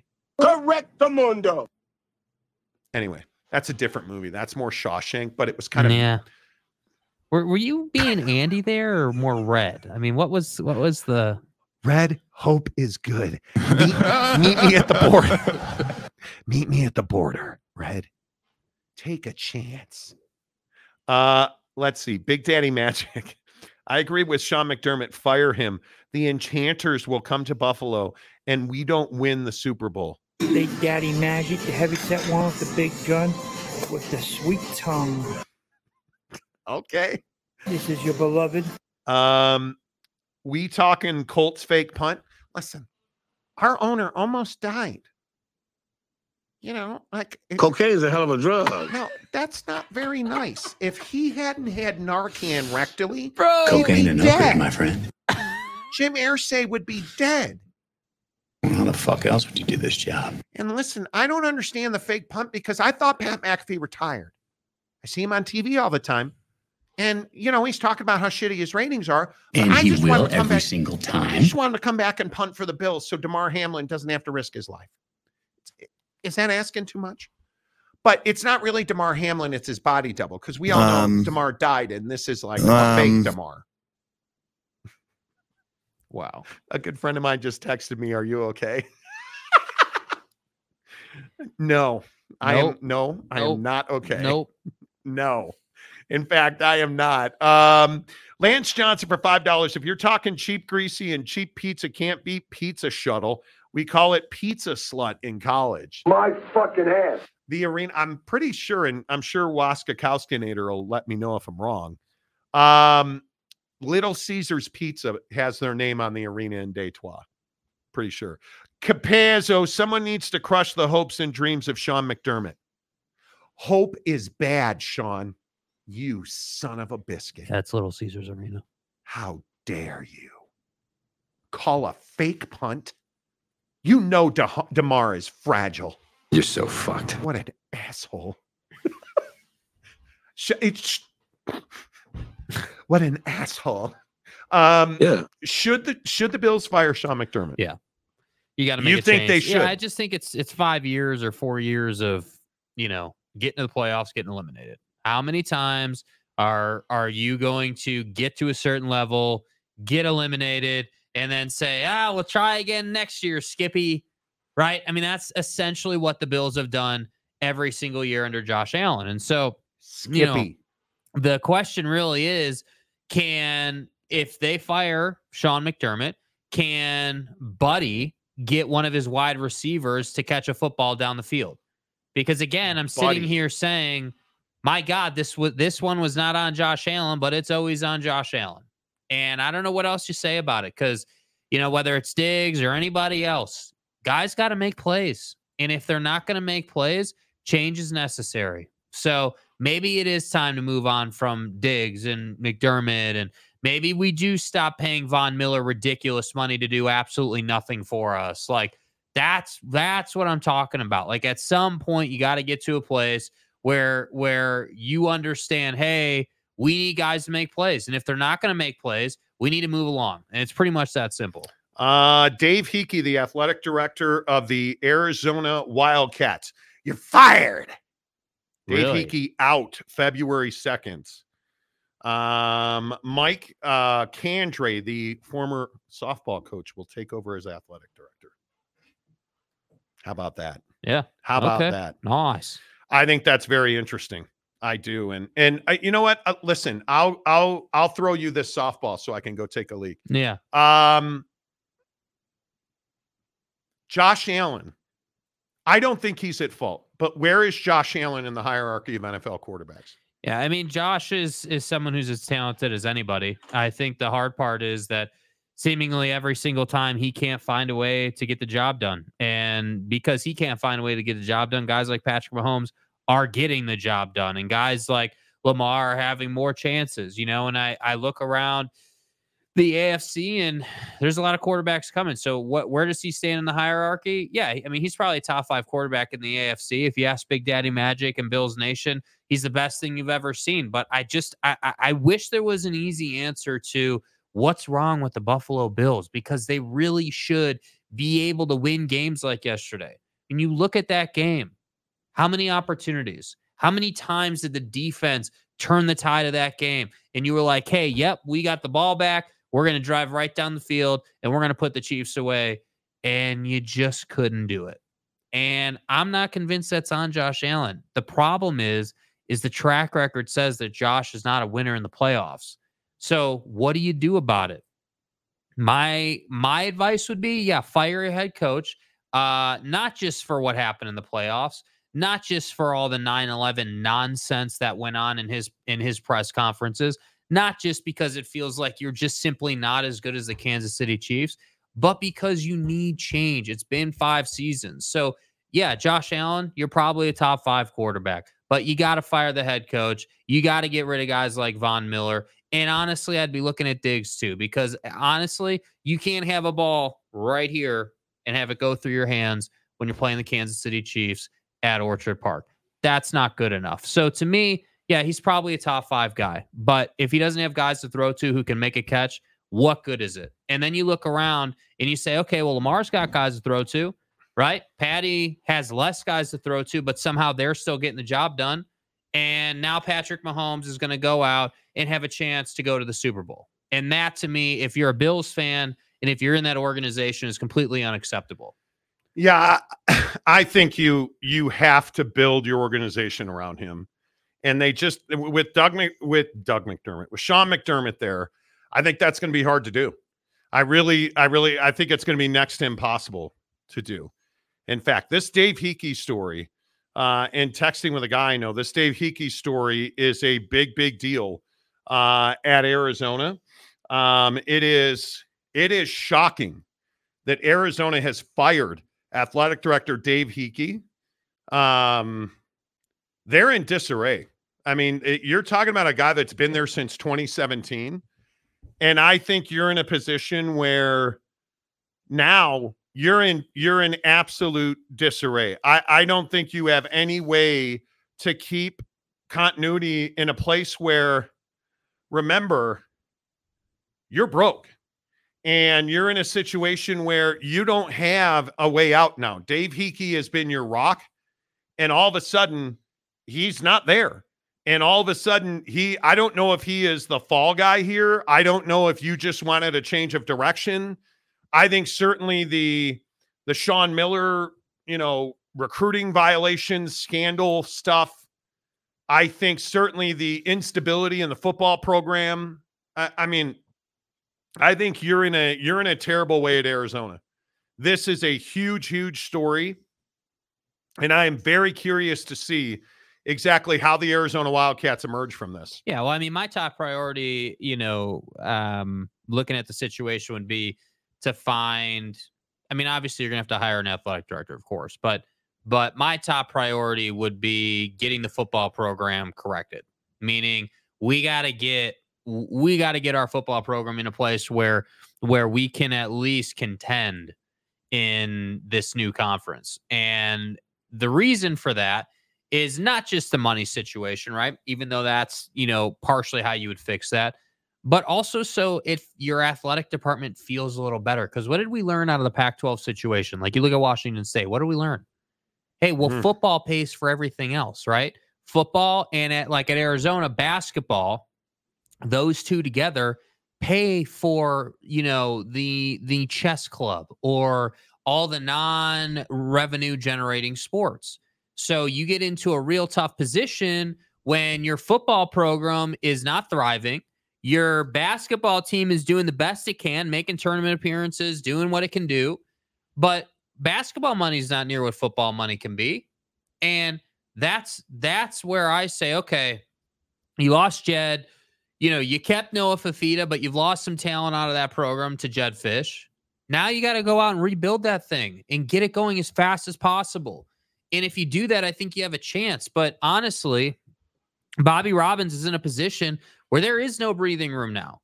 You have to, you got to step in and say, this is how we're doing this, and then go out and find an athletic director. That is how I would do it. You don't misplace $240 million and not pay the price. Yeah. I mean, and I'm not saying that's Dave Hickey. I just think in general, atmospherically speaking, when you look at it, and for those of you who don't know the story, Arizona Athletics riding high and mighty and going to the Big 12. And then Bobby Robbins, the president of Arizona, announced that there had been a mistake in accounting, and they thought they had $240 million more than they actually had on hand, and that they had been paying cash to run their athletic department because there had been budget shortfalls due to COVID and a lack of support from Arizona fans attending games. The coronavirus. Ticket sales and concessions have lagged.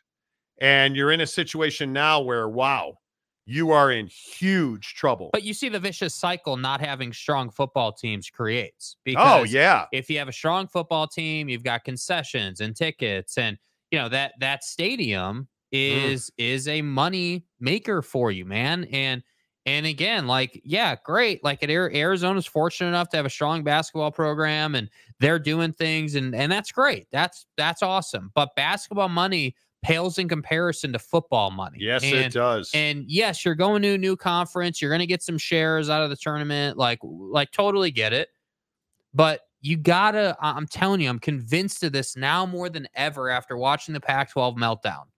You have to be contending for the college football playoff on some level. And even, you know, and obviously we're expanding now. We're going to a 12-team format. But even in the old format, the 14 format, you had to at least be a top 15 team to really be printing and making all that money. So to me, you look at Arizona, and it's a situation where, yeah, sure, accounting absolutely piped you.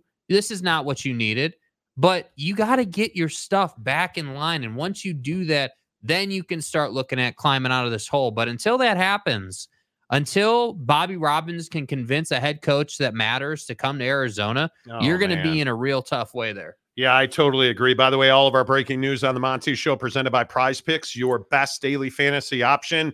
Play every day on The Monty Show, and I have as much money as I have ever had in my PrizePicks account. Have been absolutely dominating. Now, my six-game run, my six-game win streak came to an end because Christian McCaffrey and Brock Purdy let me down.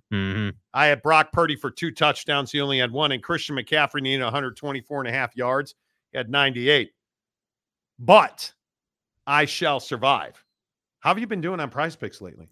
Pretty good. Broke my cold streak with those Call of Duty picks. That was clutch. Won that. Yeah. 3 out of 3 on Call of Duty. So now I'm, now we need to keep the streak going here. So the Suns tonight in the NBA, I think, are interesting. Kevin Durant, DeMar DeRozan.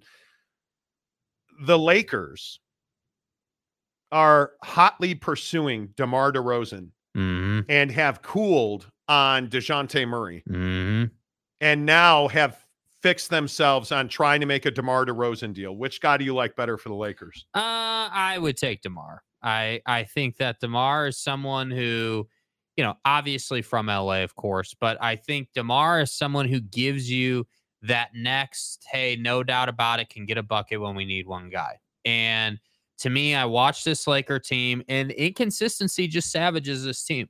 Some nights AD is going ham and bullying guys and doing his thing, and he's been much better this year, no question about it. But you look at guys like D'Lo.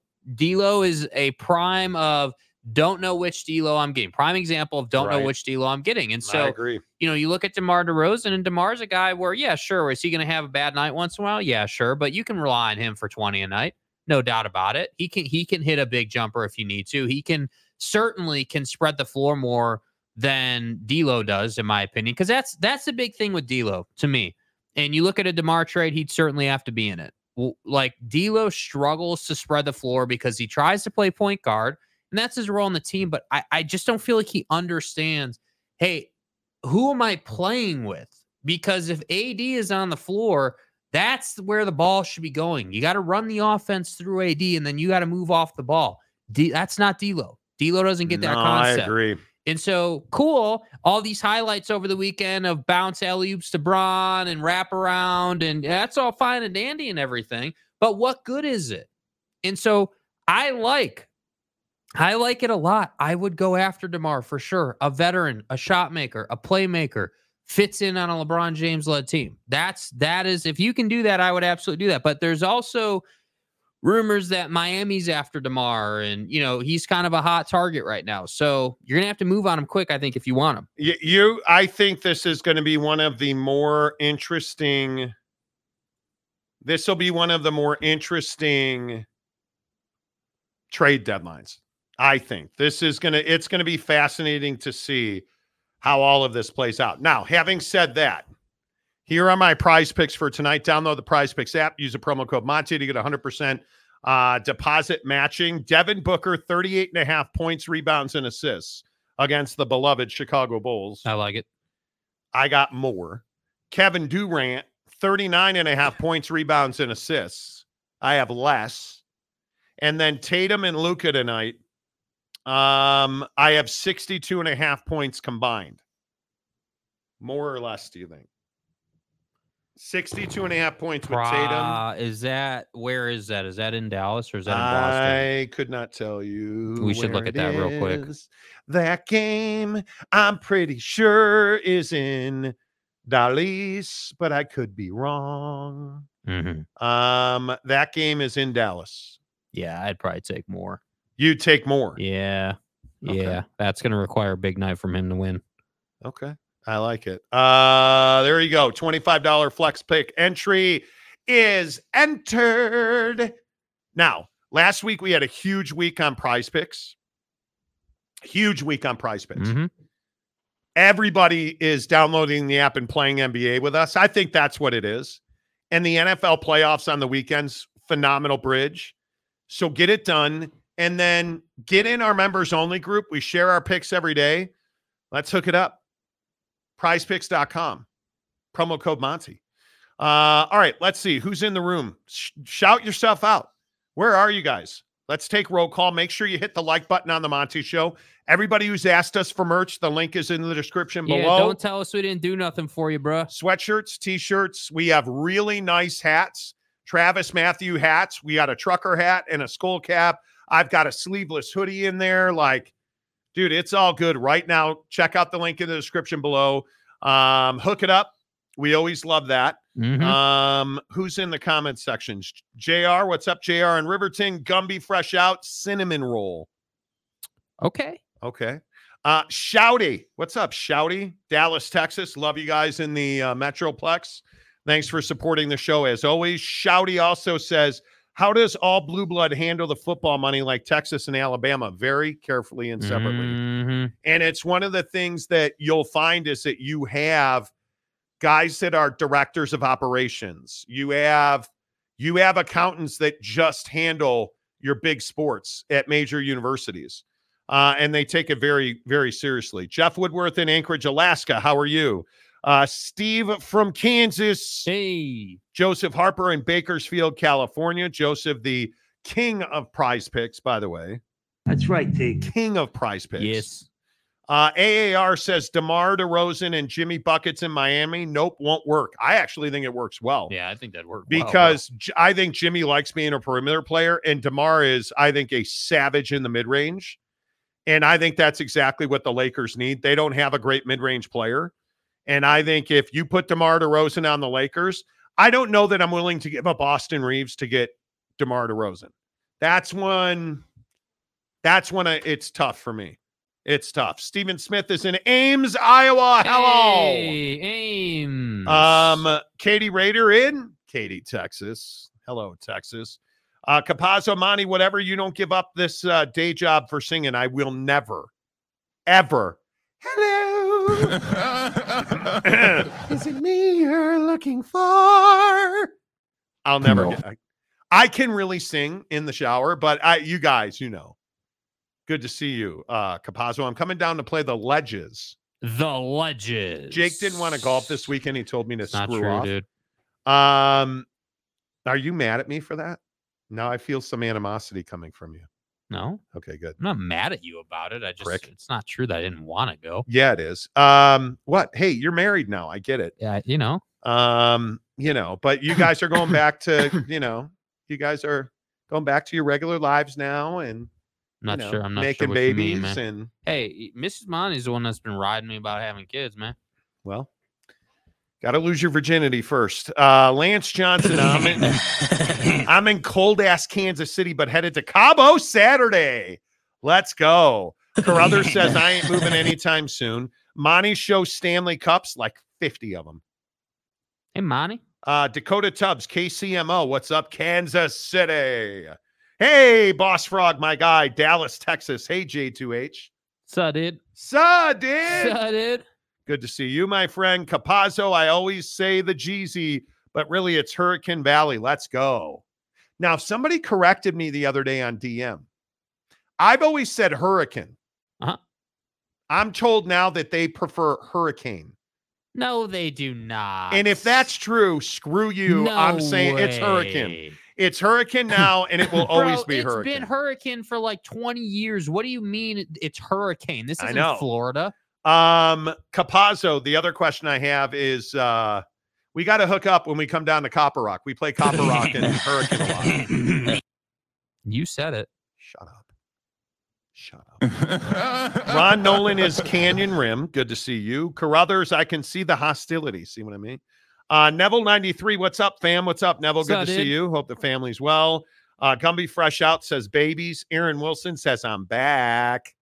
Washington State, by the way, Carruthers. Good to see you in Washington State. I always like you guys shouting yourselves out. I love the fact that you guys tell us where you're from. And by the way, buy some merch. Tell people about the show. Let's go. That's right. Monty Show meetup in San Pedro, Belize. Oh, I love Belize. Love it. I would go. Lance Johnson, Dallas County, boy. Johnson. What a frustrating day. What happened now? Yeah, what happened, bro? St. Clair Shores, Detroit. Eric Wasikowski. Lubbock, Texas, Aaron Wilson. Lance, meet me in Tarrant County, Alaska. That's right. Gumby Fresh Out says I'm on Uranus. I need a mirror to check if that's true. Come on now. You know, there was actually, you guys don't want to hear this story. I'm warning you. There was a TikTok video about the fact that less than 2% of humans can look at their anus. You know, how do you come across this stuff, bro? Like Q Janus TikTok for you page, man, bro. Like it was a yogi. So let me get this right. You're on the for you page of TikToks, and it's showing you buttholes. It's no. They didn't show a Uranus. They were saying this person, this yoga guru that I follow, he was saying that less than 2%. Because I'm always looking for new stretches to do. I said, yeah, stretches. I'm trying to get more flexible as a human being so I can golf. Right. And I don't know what I searched or even if I searched, I think it just served it to me. And we were saying that this yoga guru was like less than 2% of humans are flexible enough to see their anus. Stay home. Okay. I actually laughed at it and it's true. This is why I'm not on TikTok, Alex. Bro. That's awesome. Alex Reyes says, what the hell? Dude, I just do things. Boss Frog says, I nearly rear-ended the car in front of me over that comment, Guppy. You know, it is what it is. Johnny Gonzalez, the month of Jared Goff will continue the Lions over the Niners. That is illegal in the NFL to have Mr. Irrelevant QB in the Super Bowl. His brother's transferring again, by the way. Lance Johnson, more than 2% have mirrors. Nobody actually looks at their butthole in a mirror. Nobody. Janus. Dude, his point if you're looking at your butthole in a mirror, there's something wrong. You got to get a job. But like, what are his point was there's I can't even imagine bending over and being like, I wonder what my butthole looks like. How do you even get down there?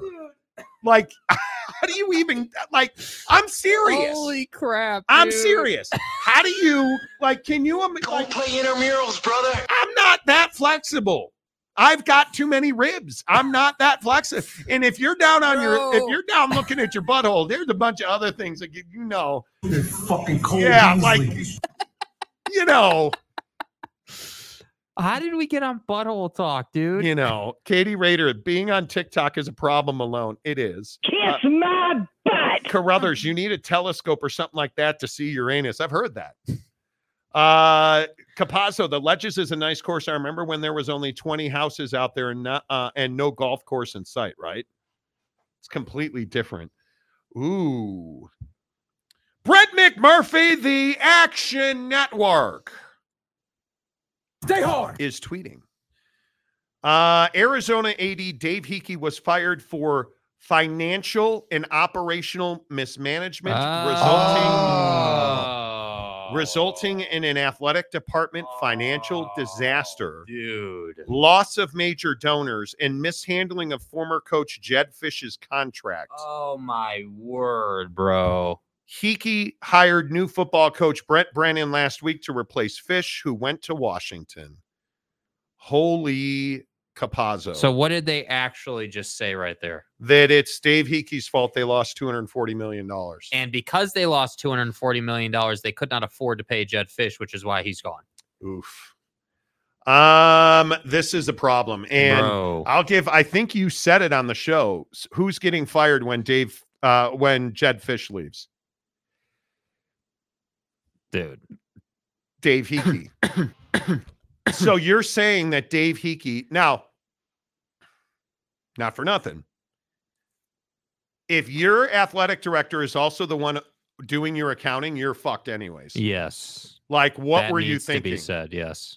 If you have your athletic director, like he can't be sitting there counting beans, dude. You have to have somebody that is your accountant for football, for basketball, for like in the stick and ball sports, usually it is your chief of staff. Mm-hmm. And depending on how the department's set up, you'll have somebody that oversees. And a lot of times the athletics department. So in my experience, yeah, you have the athletic director who's over everything. Mm-hmm. So if there is, hey, you know, we're about $5 short and we don't have meal money today. Let's go see Dave Hickey. But you don't have your athletic director actually being like, all right, got to balance the checkbook, boys. He doesn't do that. You have somebody that is essentially your CFO of your athletic department. And then you have an operations director in every sport who handles budgeting.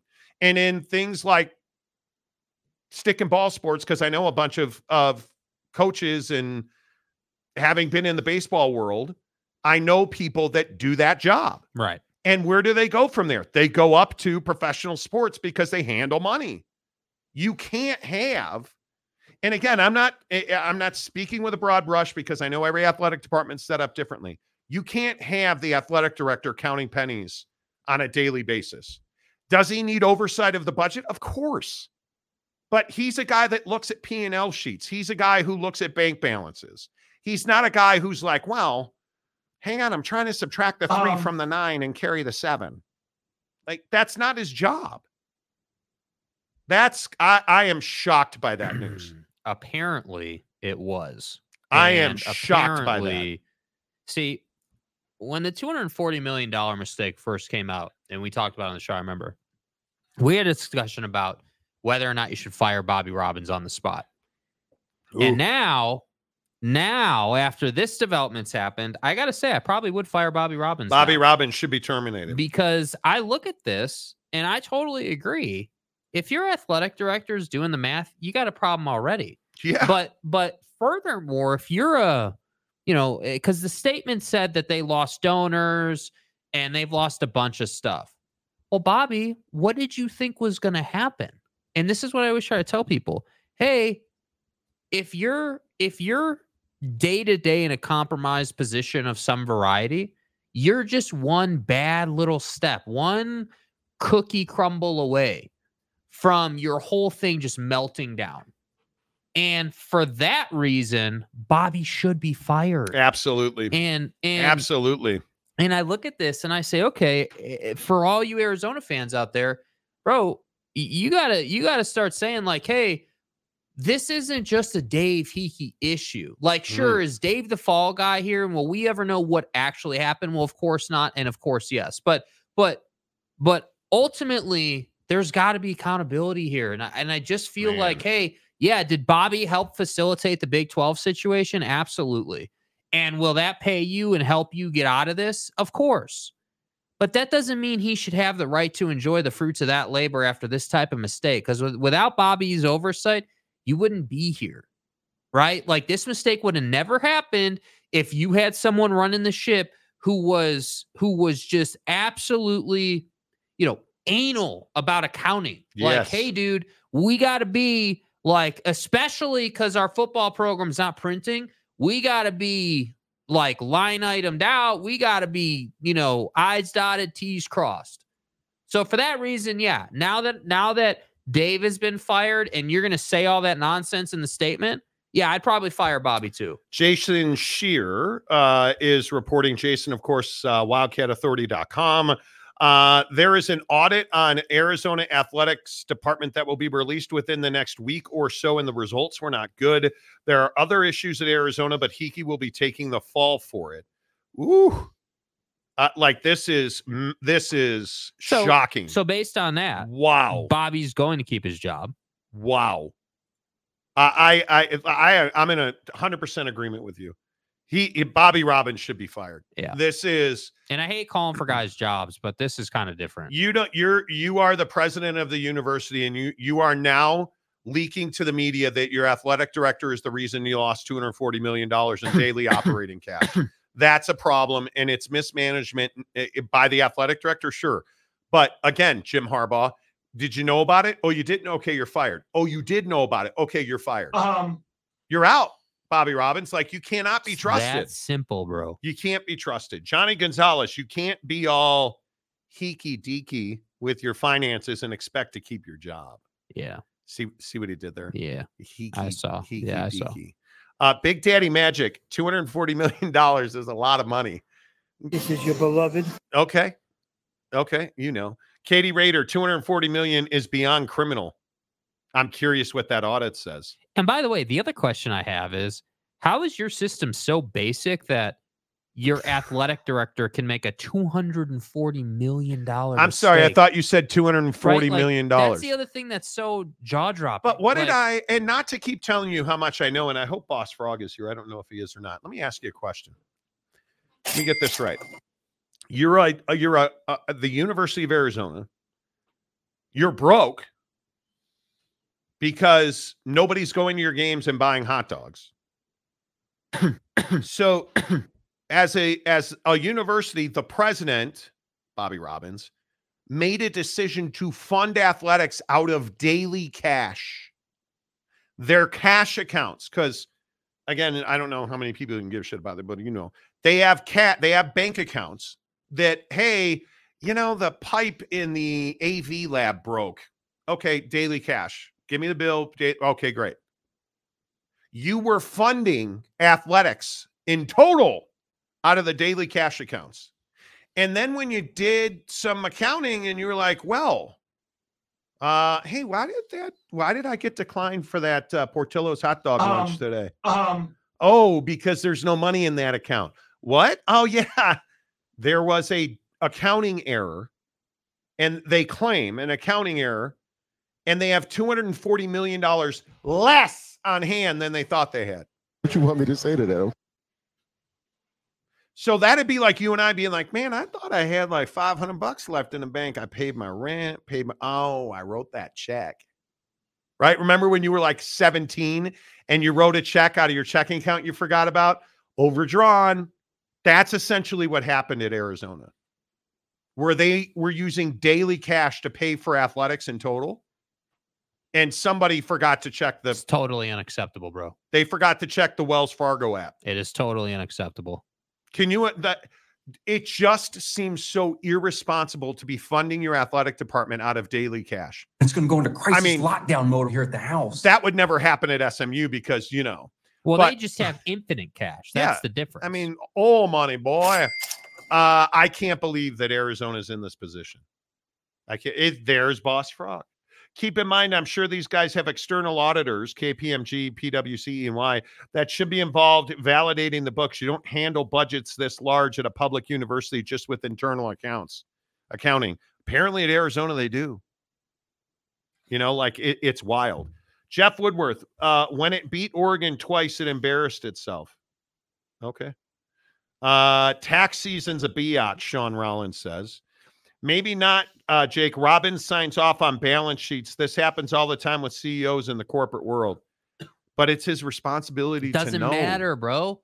He knew. Now, it's no avoid either way what we think because, yeah, it doesn't matter. Because he's going to keep his job based on that statement. But, you know, how did they find out? Hey, Jimmy. Hey, Dave Hickey. For some reason, and I don't know what happened, but Spalding says that our credit card declined on that basketball order.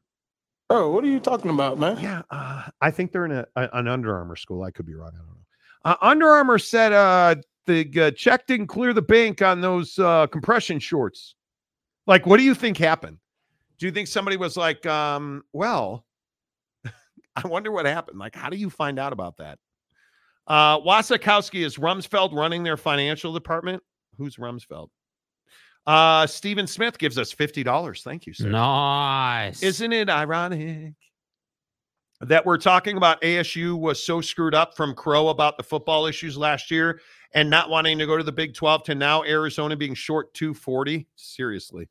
Now, Arizona's a Nike school. The Arizona Board of Regents is losing their minds right now. Well, where's the buck stop? Where's the buck stop? Apparently not with good old Bobby. Lance says, as a corporate planning professional, you can project anything, but you spend it unless you have the cash or credit facility. And that's the other thing. Like, do you not have your credit facility in this case? Do you not have boosters? Do you not have NIL collectives? What are we doing? That's wild to me. Yeah. I don't understand it. Old Greg, this scaly manfish is from Mill Creek, Utah. Way to go, Mill Creek. Good to see you. You misunderstood my comment. Robbins needs to be released from his employment. Yes, released from his employment. See, now, that's a good corporate man right there. You guys know that Boss Frog's kind of a big deal in his, you know, corporate, highfalutin, Porsche funding job. That right there is English for you're fired. Get the out. Carruthers, the Diamondbacks are the diamond in the rough right now in Arizona sports. No, hello, Devin Booker. You're welcome. Hey, guys. Buck always stops with a buckshot. Why, yes, it does. See what he did there? It's like buck and buckshot, and it all works together. Bucked Up, the official energy drink of the Monty Show, presented by The Advocates, theadvocates.com, the best injury attorneys in the business. Hit them up online, theadvocates.com. You can always chat with an attorney live online at The Advocates, and it'll never cost you a dime. You just click on their website. There's a box that says chat with an attorney. No consultation fees, no retainers. In fact, you don't pay The Advocates unless and until they win your case, so you never actually reach into your pocket to pay The Advocates. No, friends. They know that you need to worry about, hey, paying your rent, paying your mortgage, getting back on your feet. They're going to take all those financial worries about your medical bills. Hey, am I going to get my job back? Let The Advocates handle that, see, because there's not a case that they haven't seen before. They've been through it all, so you can rest easy and recover while The Advocates take care of everything else for you at theadvocates.com. Make sure you tell them you heard about it on The Monty Show. A couple more on Dave Hickey in Arizona. Then we have to get to In-N-Out and McDonald's and the double Big Mac. No, I'm not kidding. Like you really just one of the bigger trolls there are. Who, me? What am I trolling? Correct, Monty. Small expenses like you described is paid out of petty cash, which generally cash line items. You don't use petty cash to run your day-to-day operations. It's wild. It's wild. Arizona learned math from the commissioner. Seriously. Right? Like you learn it from... Not back to the envelope calculations. Not being good at all. Oh, look, duck season. Well, see, you use all those emojis, and it doesn't end well for you. Jeff Woodworth. Well, Utah has won their conference championship most recently. I'm sure duck season was running on about Oregon, but whatever. Dylan Burns, this happens at universities often. I've never heard of this before. Yeah, I'm not sure what you mean. Never heard of a $240 million accounting error in a public university, which has massive oversight in that state. It's most likely this is probably paying for salaries with endowments, interest instead of state money or budgeted funds. Not a great idea, but it happens. Collectives and boosters.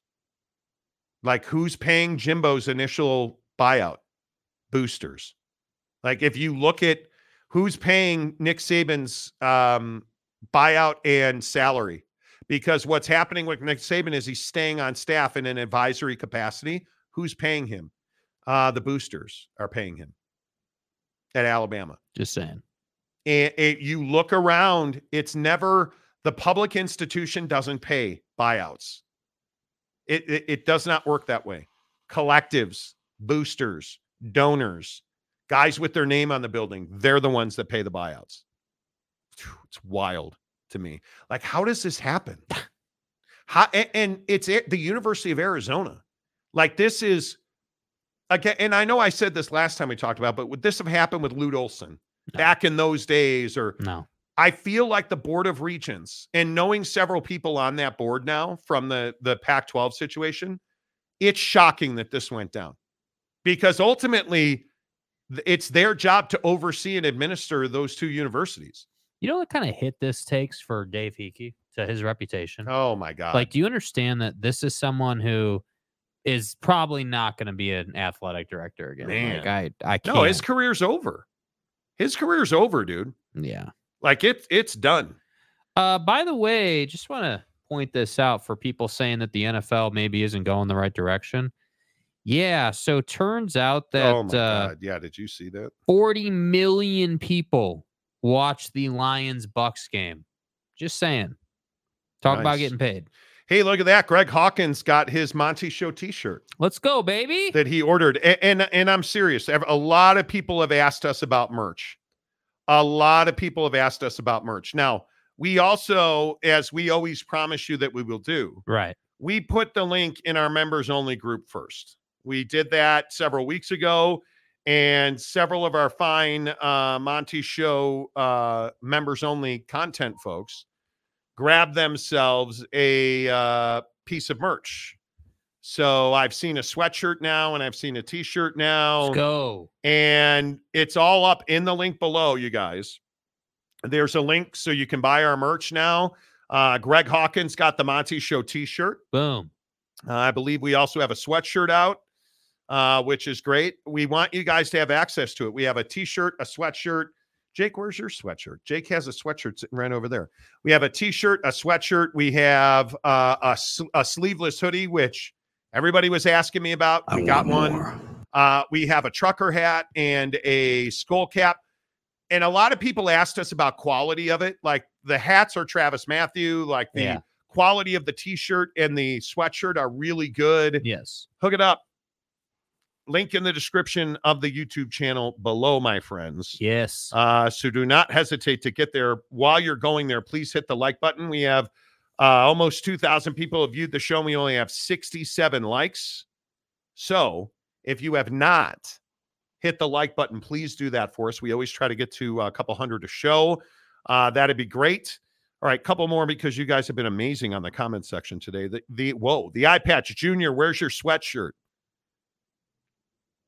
Really, dude? You. So let me get this right. And I know it's just me, right? You got dominated on Friday in the comments section, and then you want to. Oh, that was the Puka Nakua. Yeah, that was the Puka Nakua sucks and never did anything at BYU, and he was a terrible player. You know, I believe your Hall of Fame. I believe he said Puka Nakua sucks and he'll never. I don't know who Puka Nakua is, but I know Puka Nakua. Is and yeah, it's yeah. So nice job, dude. And I believe you said pooped on my Nakua. Yeah, you know, which is fine. Anyway, but yeah, hook up the merch. Good talk. Always appreciate that. Look at that, Shouty, a member for 1 month. Let's go. Thank you, love y'all. No, Shouty, we love you, Shouty. Eye patch, we're just kidding, dude. Don't lose your mind. We're just having fun with you, man. Let's see. Maury Alvarez says merch. Yes. Lance Johnson, merch. Yes. It's about effing time. I know. Go order it. Buy it. Gumby Fresh Out. Von Dutch, Monty Show hat. Yeah, you can get a trucker hat. Absolutely. Joseph Carruthers, or is there a limit for emojis in the comment? If you use all emojis, I kid you not, if you use all emojis, 9 times out of 10, unless you're a regular here, YouTube is going to filter you. Boom. Out of here. Boss Frog, seriously, do you believe $240 million mismanagement is entirely athletics? It can't be. UA has an annual athletic budget this big. I'm telling you, this is a far, far larger issue.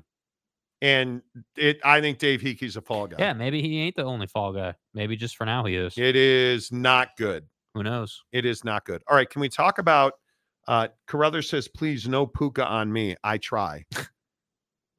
You know.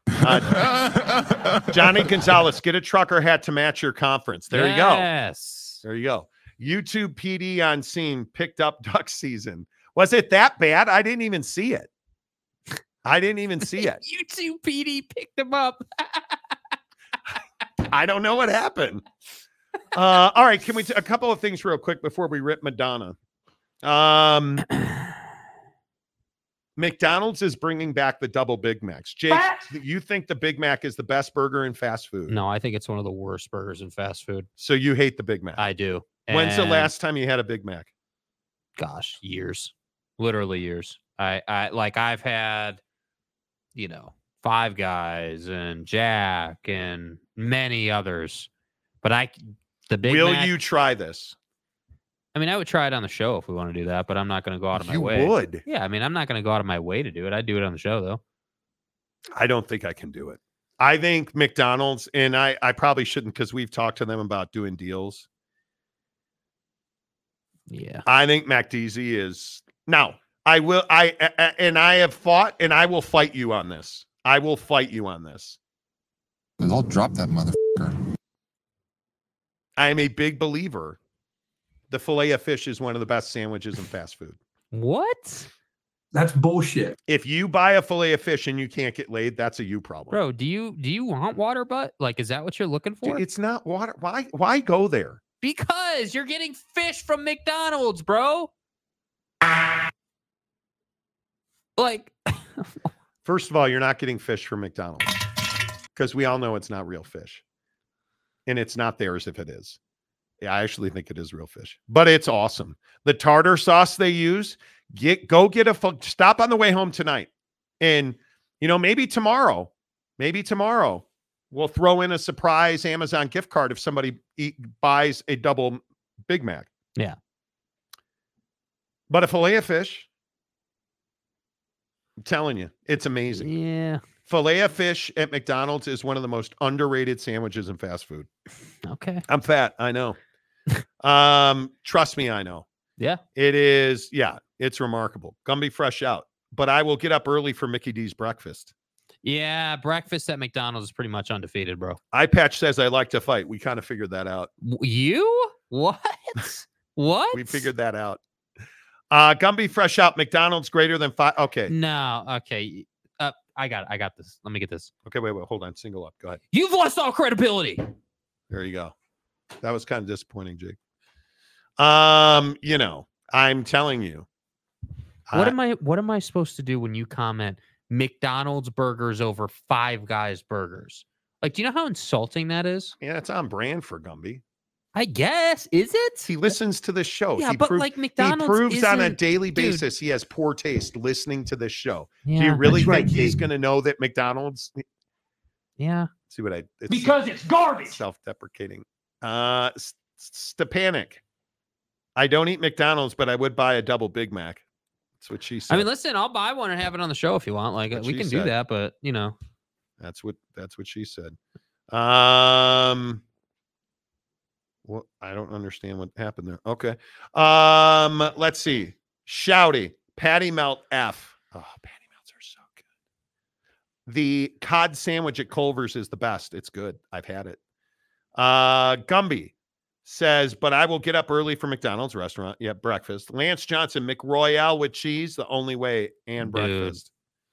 Dude. You know, KC this is press. A tasty burger. This guy's a fool. Yay. Okay. I may be a fool, but I'll fight you over a yay. I'm telling you, a fillet of fish. It is real fish. There's a documentary on the ship on how it's pronounced. Really? That was a masterpiece of dog shit. Okay. Ron Nolan, fish fillet from McDonald's. That's tiny American cheese strip and fake tartar sauce. Buy one, get the second one for $1. Loving it. It's so good. I'm telling you, your wife will want it more because you ate a fillet of fish. Chill, dude. I'm serious. You know these guys are going to come. A lot. I'm telling you. Five Guys fries and shakes greater than Mickey D's lunch menu. Damn there right you go. It is. Now you're back on track. Thank you. Sean Rollins, that's like Subway over Jersey Mike's. Nobody is ever that. Yeah, dumb. Jersey Mike's is gas. You know. Yeah. Come on. You know. Show's winding down. Thank you. I got in here, was kind of bored. I was actually waking up. Okay. Our show sucks. I get it. We know. No, excuse me, Carruthers. I liked McDonald's when I was 12. Is there anybody here who likes McDonald's? I like their breakfast. Their breakfast is good. And I will not ridicule you. Yeah, their breakfast is good. That's a lie. I will. Boss Frog, hard pass on the filet of fish steak tonight. Bro, how much steak you going to have, boss? Like, come on now. Dude, come I had. Now, bro. Steak is so good. Fillet of fish. Fillet of fish. Mm-hmm. Fillet. Fillet tonight, yay! Boss Frog. Damn right, Rollins. Exactly right. Big breakfast is the bomb. Oh, the Big Mac or the McDonald's big breakfast. I gotcha.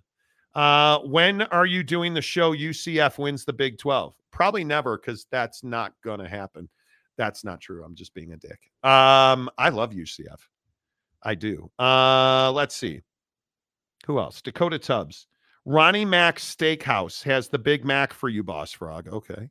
Victor Roca. The Hat Pea Chili Fries, Glendora, California. Victor's go Tartans! I used to live in Glendora.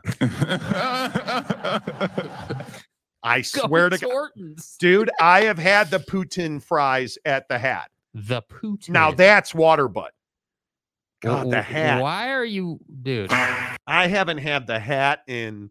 Mrs. Monty would absolutely just lose her mind right now. Because oh man, dude, isn't there a Sizzler on Alasta Avenue in Glendora? I think there is. Oh. Jay Brannon, I would rather have a double QPC than a Big Mac. Quarter pounder with cheese. Okay, thank you. Good save. McNuggies, no, never. McNuggies.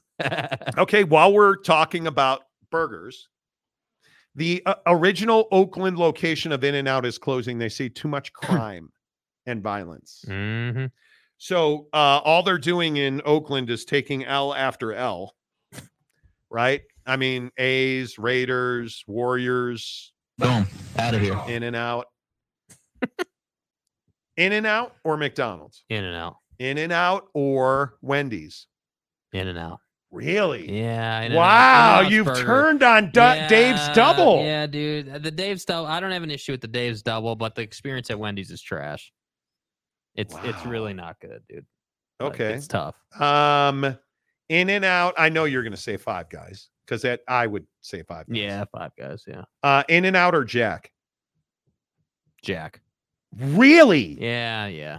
More complete package at Jack because I know that I can get a burger that's on par. Really? Yeah, that's in the same realm. That's a little surprising. Then I can get 2 tacos, or I can get the mini taco box. I can get the large fry, and I can get a shake.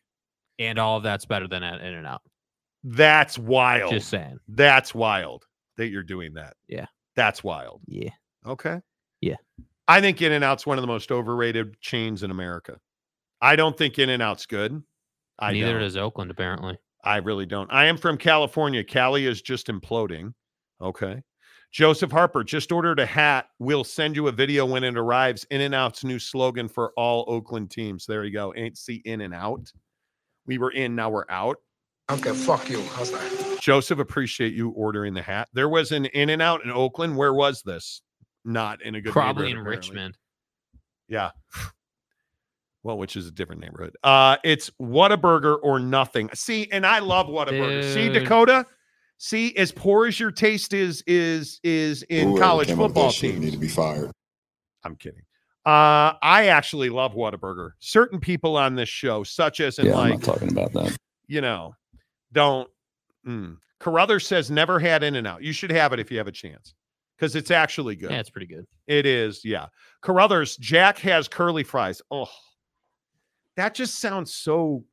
Yeah. Del Taco's fries are better than Jack curly fries. Agreed. Come on. The crinkle cuts? Seriously. Gumby, to defend two holes, In-N-Out don't got two tacos for $2. This is a good point. See? Ron Nolan, I'm excited. Why? Well, okay. I mean... Okay. Why? I'm so bricked up right now. Well, dare I ask why you're excited, Ron? Lance, Whataburger, you need to live somewhere else, Jake. Whataburger's really good. Bro, are you trying to kick me out of my own state, bro? No, but it's good, dude. You should really try it. Okay, I'll try it again. Is there Whataburger around here? No. Maybe when we go to the Cubs spring training. Yeah. Because, you know, there is... Yeah. Titans are working to finalize a deal to hire Bengals offensive coordinator Brian Callahan as their next head coach. They are. What did I tell you? Teams are going to start moving on these young offensive coordinators. And Callahan is getting a lot of credit for developing Joe Burrow. Ooh, that's a big one. Dudes, I'm telling you. He is these, and I hope Titans? I hope I'm right. I hope I'm right, because I think you're going to see in the NFL, teams are going to go on a run of hiring quarterback gurus. And this is why I think LA, San Diego, Wales, Regina is going to hire Jim Harbaugh, because I think you have to service your quarterbacks. Callahan has coached or worked with Peyton Manning, Matthew Stafford, Derek Carr, and Joe Burrow. That's unbelievable. Joseph Lee Burrow. He has tutored under John Fox, Gary Kubiak, Jim Caldwell, John Gruden, and Zach Taylor. Jesus. That's a guy with some... That's unbelievable. That dude knows... And I'm, you guys, it's... Bobby Slowik has to get a job. Now that Tennessee's off the table. Carolina, remember we were talking about this is going to be the week of dominoes. Carolina's got to go hire a guy. Yeah. Because there are only Ben Johnson's not going to be available to interview in person this week. And I believe Carolina already interviewed him. I would win the Bobby Slowik Derby. If I were Carolina with Bryce Young, that's my guy. Mm-hmm. I'd absolutely do it. And if you're Seattle, Seattle's really interesting because of their defensive identity. Is Mike Vrabel better than Dan Quinn? I think he is. I think he's younger and more in touch. Yeah, I agree. But that's really, interesting times. Yeah. Callahan could do wonders with Will Levis. That's exactly right. That's a big, big hire for Tennessee. Wasikowski, Five Guys Burgers. Good show tonight. Let's see what happens Sunday night. What's with the life preserver on Jake? Bro, it is a flotation device. Like, stand up. Like, stand what are we doing, bro? What do you mean? What are we? You're wearing a flotation device, dog. It's a vest. A puffer, but a puffer vest. Right, but it makes you look like the Michelin Man. Did you just call me fat, dude? Yes. It is a. I'm wearing a golf vest. I like it. Okay, it's puffy. Who bought it for you? You did. That's right. Callahan could do wonders with Levis. Love you guys today. Thank you. Good to see you, Katie. Appreciate you being here. We have a chain called Spangles that makes their own ice cream. Okay, you go. I'm eating corn chips. That's how interested in the show. Right? What do you mean? The eye patch seems like you're likes to fight guy today. Jeff Wilbur, best burger in Alaska, Tommy's Burger Spot or Arctic Roadrunner. Okay. Katie Rader for $10. Thanks, guys. Owed you. Appreciate that. Five Guys Burgers for people that are 20 pounds overweight. Well, they're actually really good burgers, though. I think. And I'm not a guy that eats a lot of burgers at all. If somebody said, hey, let's go get a burger. All right, cool. Let's go to Five Guys. That's how I would roll with it. Because I, Again, no, I don't have a Whataburger, but I would go to Five Guys. I think it's funny that this is the best this dude can do right here. What do you mean? He's saying that Five Guys burgers are for us because we're fat. That's what he's saying. Okay, cool. Dude, if you're being a red ass, that's cool. I appreciate you being a red ass. Kronberger and order onion rings. My wife loves onion rings. We never eat them. Yeah. Extra. You know who's underrated, but I only get the Impossible Burger now is The Habit. Yeah. The Habit's a little underrated as well. Impossible Burger's pretty good. I ain't gonna lie. Yeah. Boston Mapes, two holes McFly. Thank you. Remember, you don't remember Marty McFly. McFly, you don't. Lance Johnson, Winsteads. Never heard of Winsteads. What do I need to know about Winsteads? That's fine. Just hit the like button. Did you? Yeah, you guys, let's go. Where are we at here? 77 on 2,400. Come on now. We can do better than that. Two holes McFly. Araldus Chapman to the Pirates. Is that true? It's been a nice career, bud. Yeah, see you later. Now that you mention it, Mapes, Jake does look like Marty McFly. Oh, boy. Okay. Because Marty had on a life preserver when he got his Toyota pickup truck. Wow. You guys remember that? Man. Gumby Fresh Out. I'm fat and hate Five Guys burgers. So there's that. Okay. Okay. Sergeant Green, Doris at my local bowling alley can cook up a hell of a burger. Man, I had, when I was growing up in good old Round Lake Beach, Illinois, I think it was called Lakes Bowl, Jake. I think. It's hard. I don't remember. They had, that sounds familiar. They had, see, when you grow up in just hole in the wall America, mm-hmm. which Round Lake is, they had the best pizza puffs. I fell in love with the pizza puff. As Eye Patch points out, I'm fat. I fell in love with the pizza puff in high school with mayonnaise, dipping it in mayonnaise. There's nothing like it. No. You guys, there's nothing like it. Tanner, I love onion rings. Right, dude? They're so good. Five Guys is like $30 a burger. It's stupid expensive. Stupid good, though. But it is. And they give you a buttload of fries, as we talked about last week. With all due respect, The Habit is kind of mid. Okay. Carruthers. I think Five Guys is the highest quality burger place that you guys have mentioned that I have in my area. Okay. I like that. How are your prize picks looking? We're in pretty good shape here. I've got, well, maybe we're not in great shape, actually. I've got Giannis. Less than 43.5 points and rebounds. Dude, what happened to prize picks? I have to keep logging in. Yeah, I had to like reload it a couple times. I took Joel Embiid for more than 54.5 points, rebounds, and assists, and he's got 32, and it's not even the half yet, so we're looking nice there. And then I also took Tyrese Maxey to have less than 39.5. You stole points, him from me. Rebounds and assists. You stole him from me. Well, if it works, it works. I'll probably lose, though, you know. I haven't got anybody going yet because I've got 6:30, so I got about half an hour on Tatum and Luka. Yeah. So, you Sweet. Know. Portillo's, yes, Maury. Oh, God. Oh. Another month. Why? KC Boss, Winsteads in Kansas City used to be awesome. Not so much now. Don't you hate when like a favorite place goes down the drain? Sucks. It's always bad. I like The Best, actually, Boston Mabe says. Thanks, bro. Appreciate that. Ron Nolan, who isn't 20 pounds overweight? Seriously. The Eye Patch. I don't like me and Junior would be great friends. You don't think you would? Jake's a pretty easy guy to get along with. He is. Jeff Woodworth, Mars is small, but Uranus is overweight. Look, I'm trying. I'm doing squats, dude. Yeah, dude. So how close are you to looking at your own butthole now? I mean, are you graduating or like where are we at? I'm not. Craig Overmeyer, Brian Callahan, Bengals offensive coordinator, just got hired by the Titans. What? What? This literally is so reliable. What? Every single time this happens. Did you know that?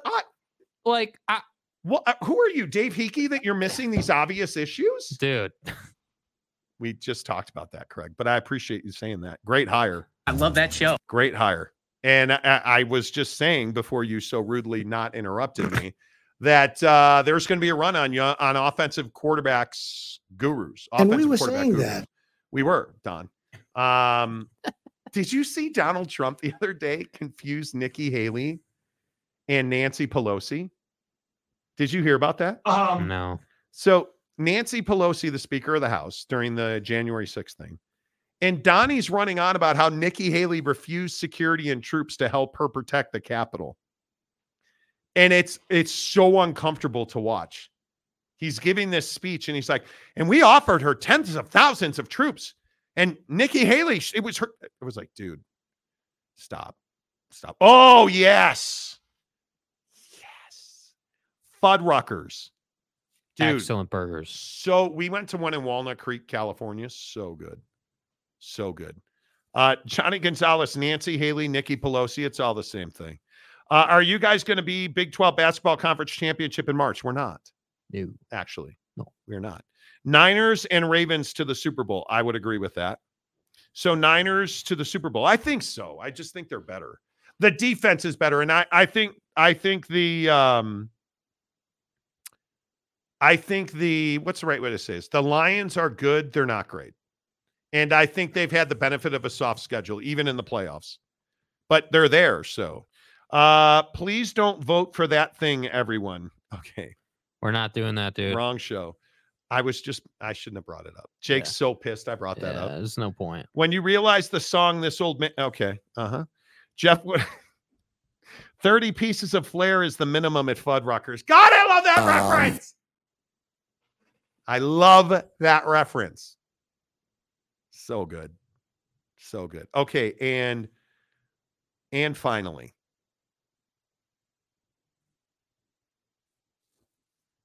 Mm-hmm. What'd you do this weekend? What did I do this weekend? Mm-hmm. I did a little garage organizing. I was tired of my garage being a mess. You do this guy over here FaceTimes me from his garage. And he's like, yeah, just out here cleaning the garage, bro. It's actually not true. I FaceTime you to show you something. You did. You found something cool in your garage. Yeah. He finds a dead possum in his garage. And he's like, hey, I just wanted to show you this. Look at its butthole. Says the guy who has sent me pictures of my own dog's butthole. Have you not done that? I actually have done that. Yeah, I did that once. Yes. And I'm dog sitting this weekend, so maybe I can renew it. Pulls the dog's tail up, takes a picture of his butthole and sends it to me. What am I supposed to do with that? Did Jake destroy another national park last weekend? He didn't. My God. He didn't. Dude. He didn't. Big Blue Horses. Someone has a case of the Mondays. Boston Mapes. I like Tony Berg. Tony Burgers. Tony. Miners and Chiefs. Two best teams in the league. Could be. The possum is just hitching a ride. Exactly. Am I the only one that follows fishing with Tate? Okay. Again. Yes. Who the hell is fishing with Tate? You should on Instagram or TikTok. Fishing with Tate. Mrs. Monty's into it. She'll never admit it because she hates me. Okay. But Mrs. Monty's into fishing with Tate. And it's a good account. I follow it out on TikTok. They do more on the talk than they do anywhere else. Which is different than you know, talk and dock and cock. And... yeah, okay, wait, what is it? Fishing with Tate. T-A-T-E, which is different than Teat. You know. Eye patch. What? Why? Junior played with his Barbie collection. Why the red ass? I don't understand. And again, all I have to say is that the best you can do, bro? Is that really? Is Junior the best you can do? Because we never heard that one before. Come on, guy. I prefer food with Uncle Roger. Never heard of that account. Jeff Woodward, taint fishing. I'll look that one up. You fucking donkey. Taint fishing. The visual of a hook going through your. I got one. Ah! I have been on a run lately of people running into things on their bicycles. Bro, I don't know how people mountain bike. Yeah, no, that's sketch, bro. There was a dude being pulled by a car on a bike going down a street. The bike kind of snaps out from underneath him and he flies backwards like this into a street sign and just hits the street sign in the middle of his back. Joel Embiid is abusing Victor. Yeah, Victor Wembanyama by Joel Embiid. Taint smells like fishing. Exactly. You know, Jake, you have a Barbie collection? Apparently. I mean, you know. Apparently. Carruthers, so is the hook or the fish tainted? Exactly. What's an erection? What happened to your hook? Oh, it got tainted. No, Jimmy got too close and the hook got tainted. Mike Smith, Mountain Mama, take me home. Westford. Anyway, I pull an old man nap and wake up to taint fishing. Winning. Oh, dude, that's why I love this show. All right, we should go. Yeah. The eye patch, I love you, dude. I'm glad you're here. He says, I'm kind of limited. Dude, you're amazing. I just, some days you seem crabby. And all of this over pooped in my Nakua. Come on. Pooped in my Nakua. Pooped? Hey, man, you want to know what I did this weekend? I got so drunk, I puked in my Nakua. It's my new EV, the Nakua. I got so drunk, I went to Taco Bell and pooped in my Nakua. Yay.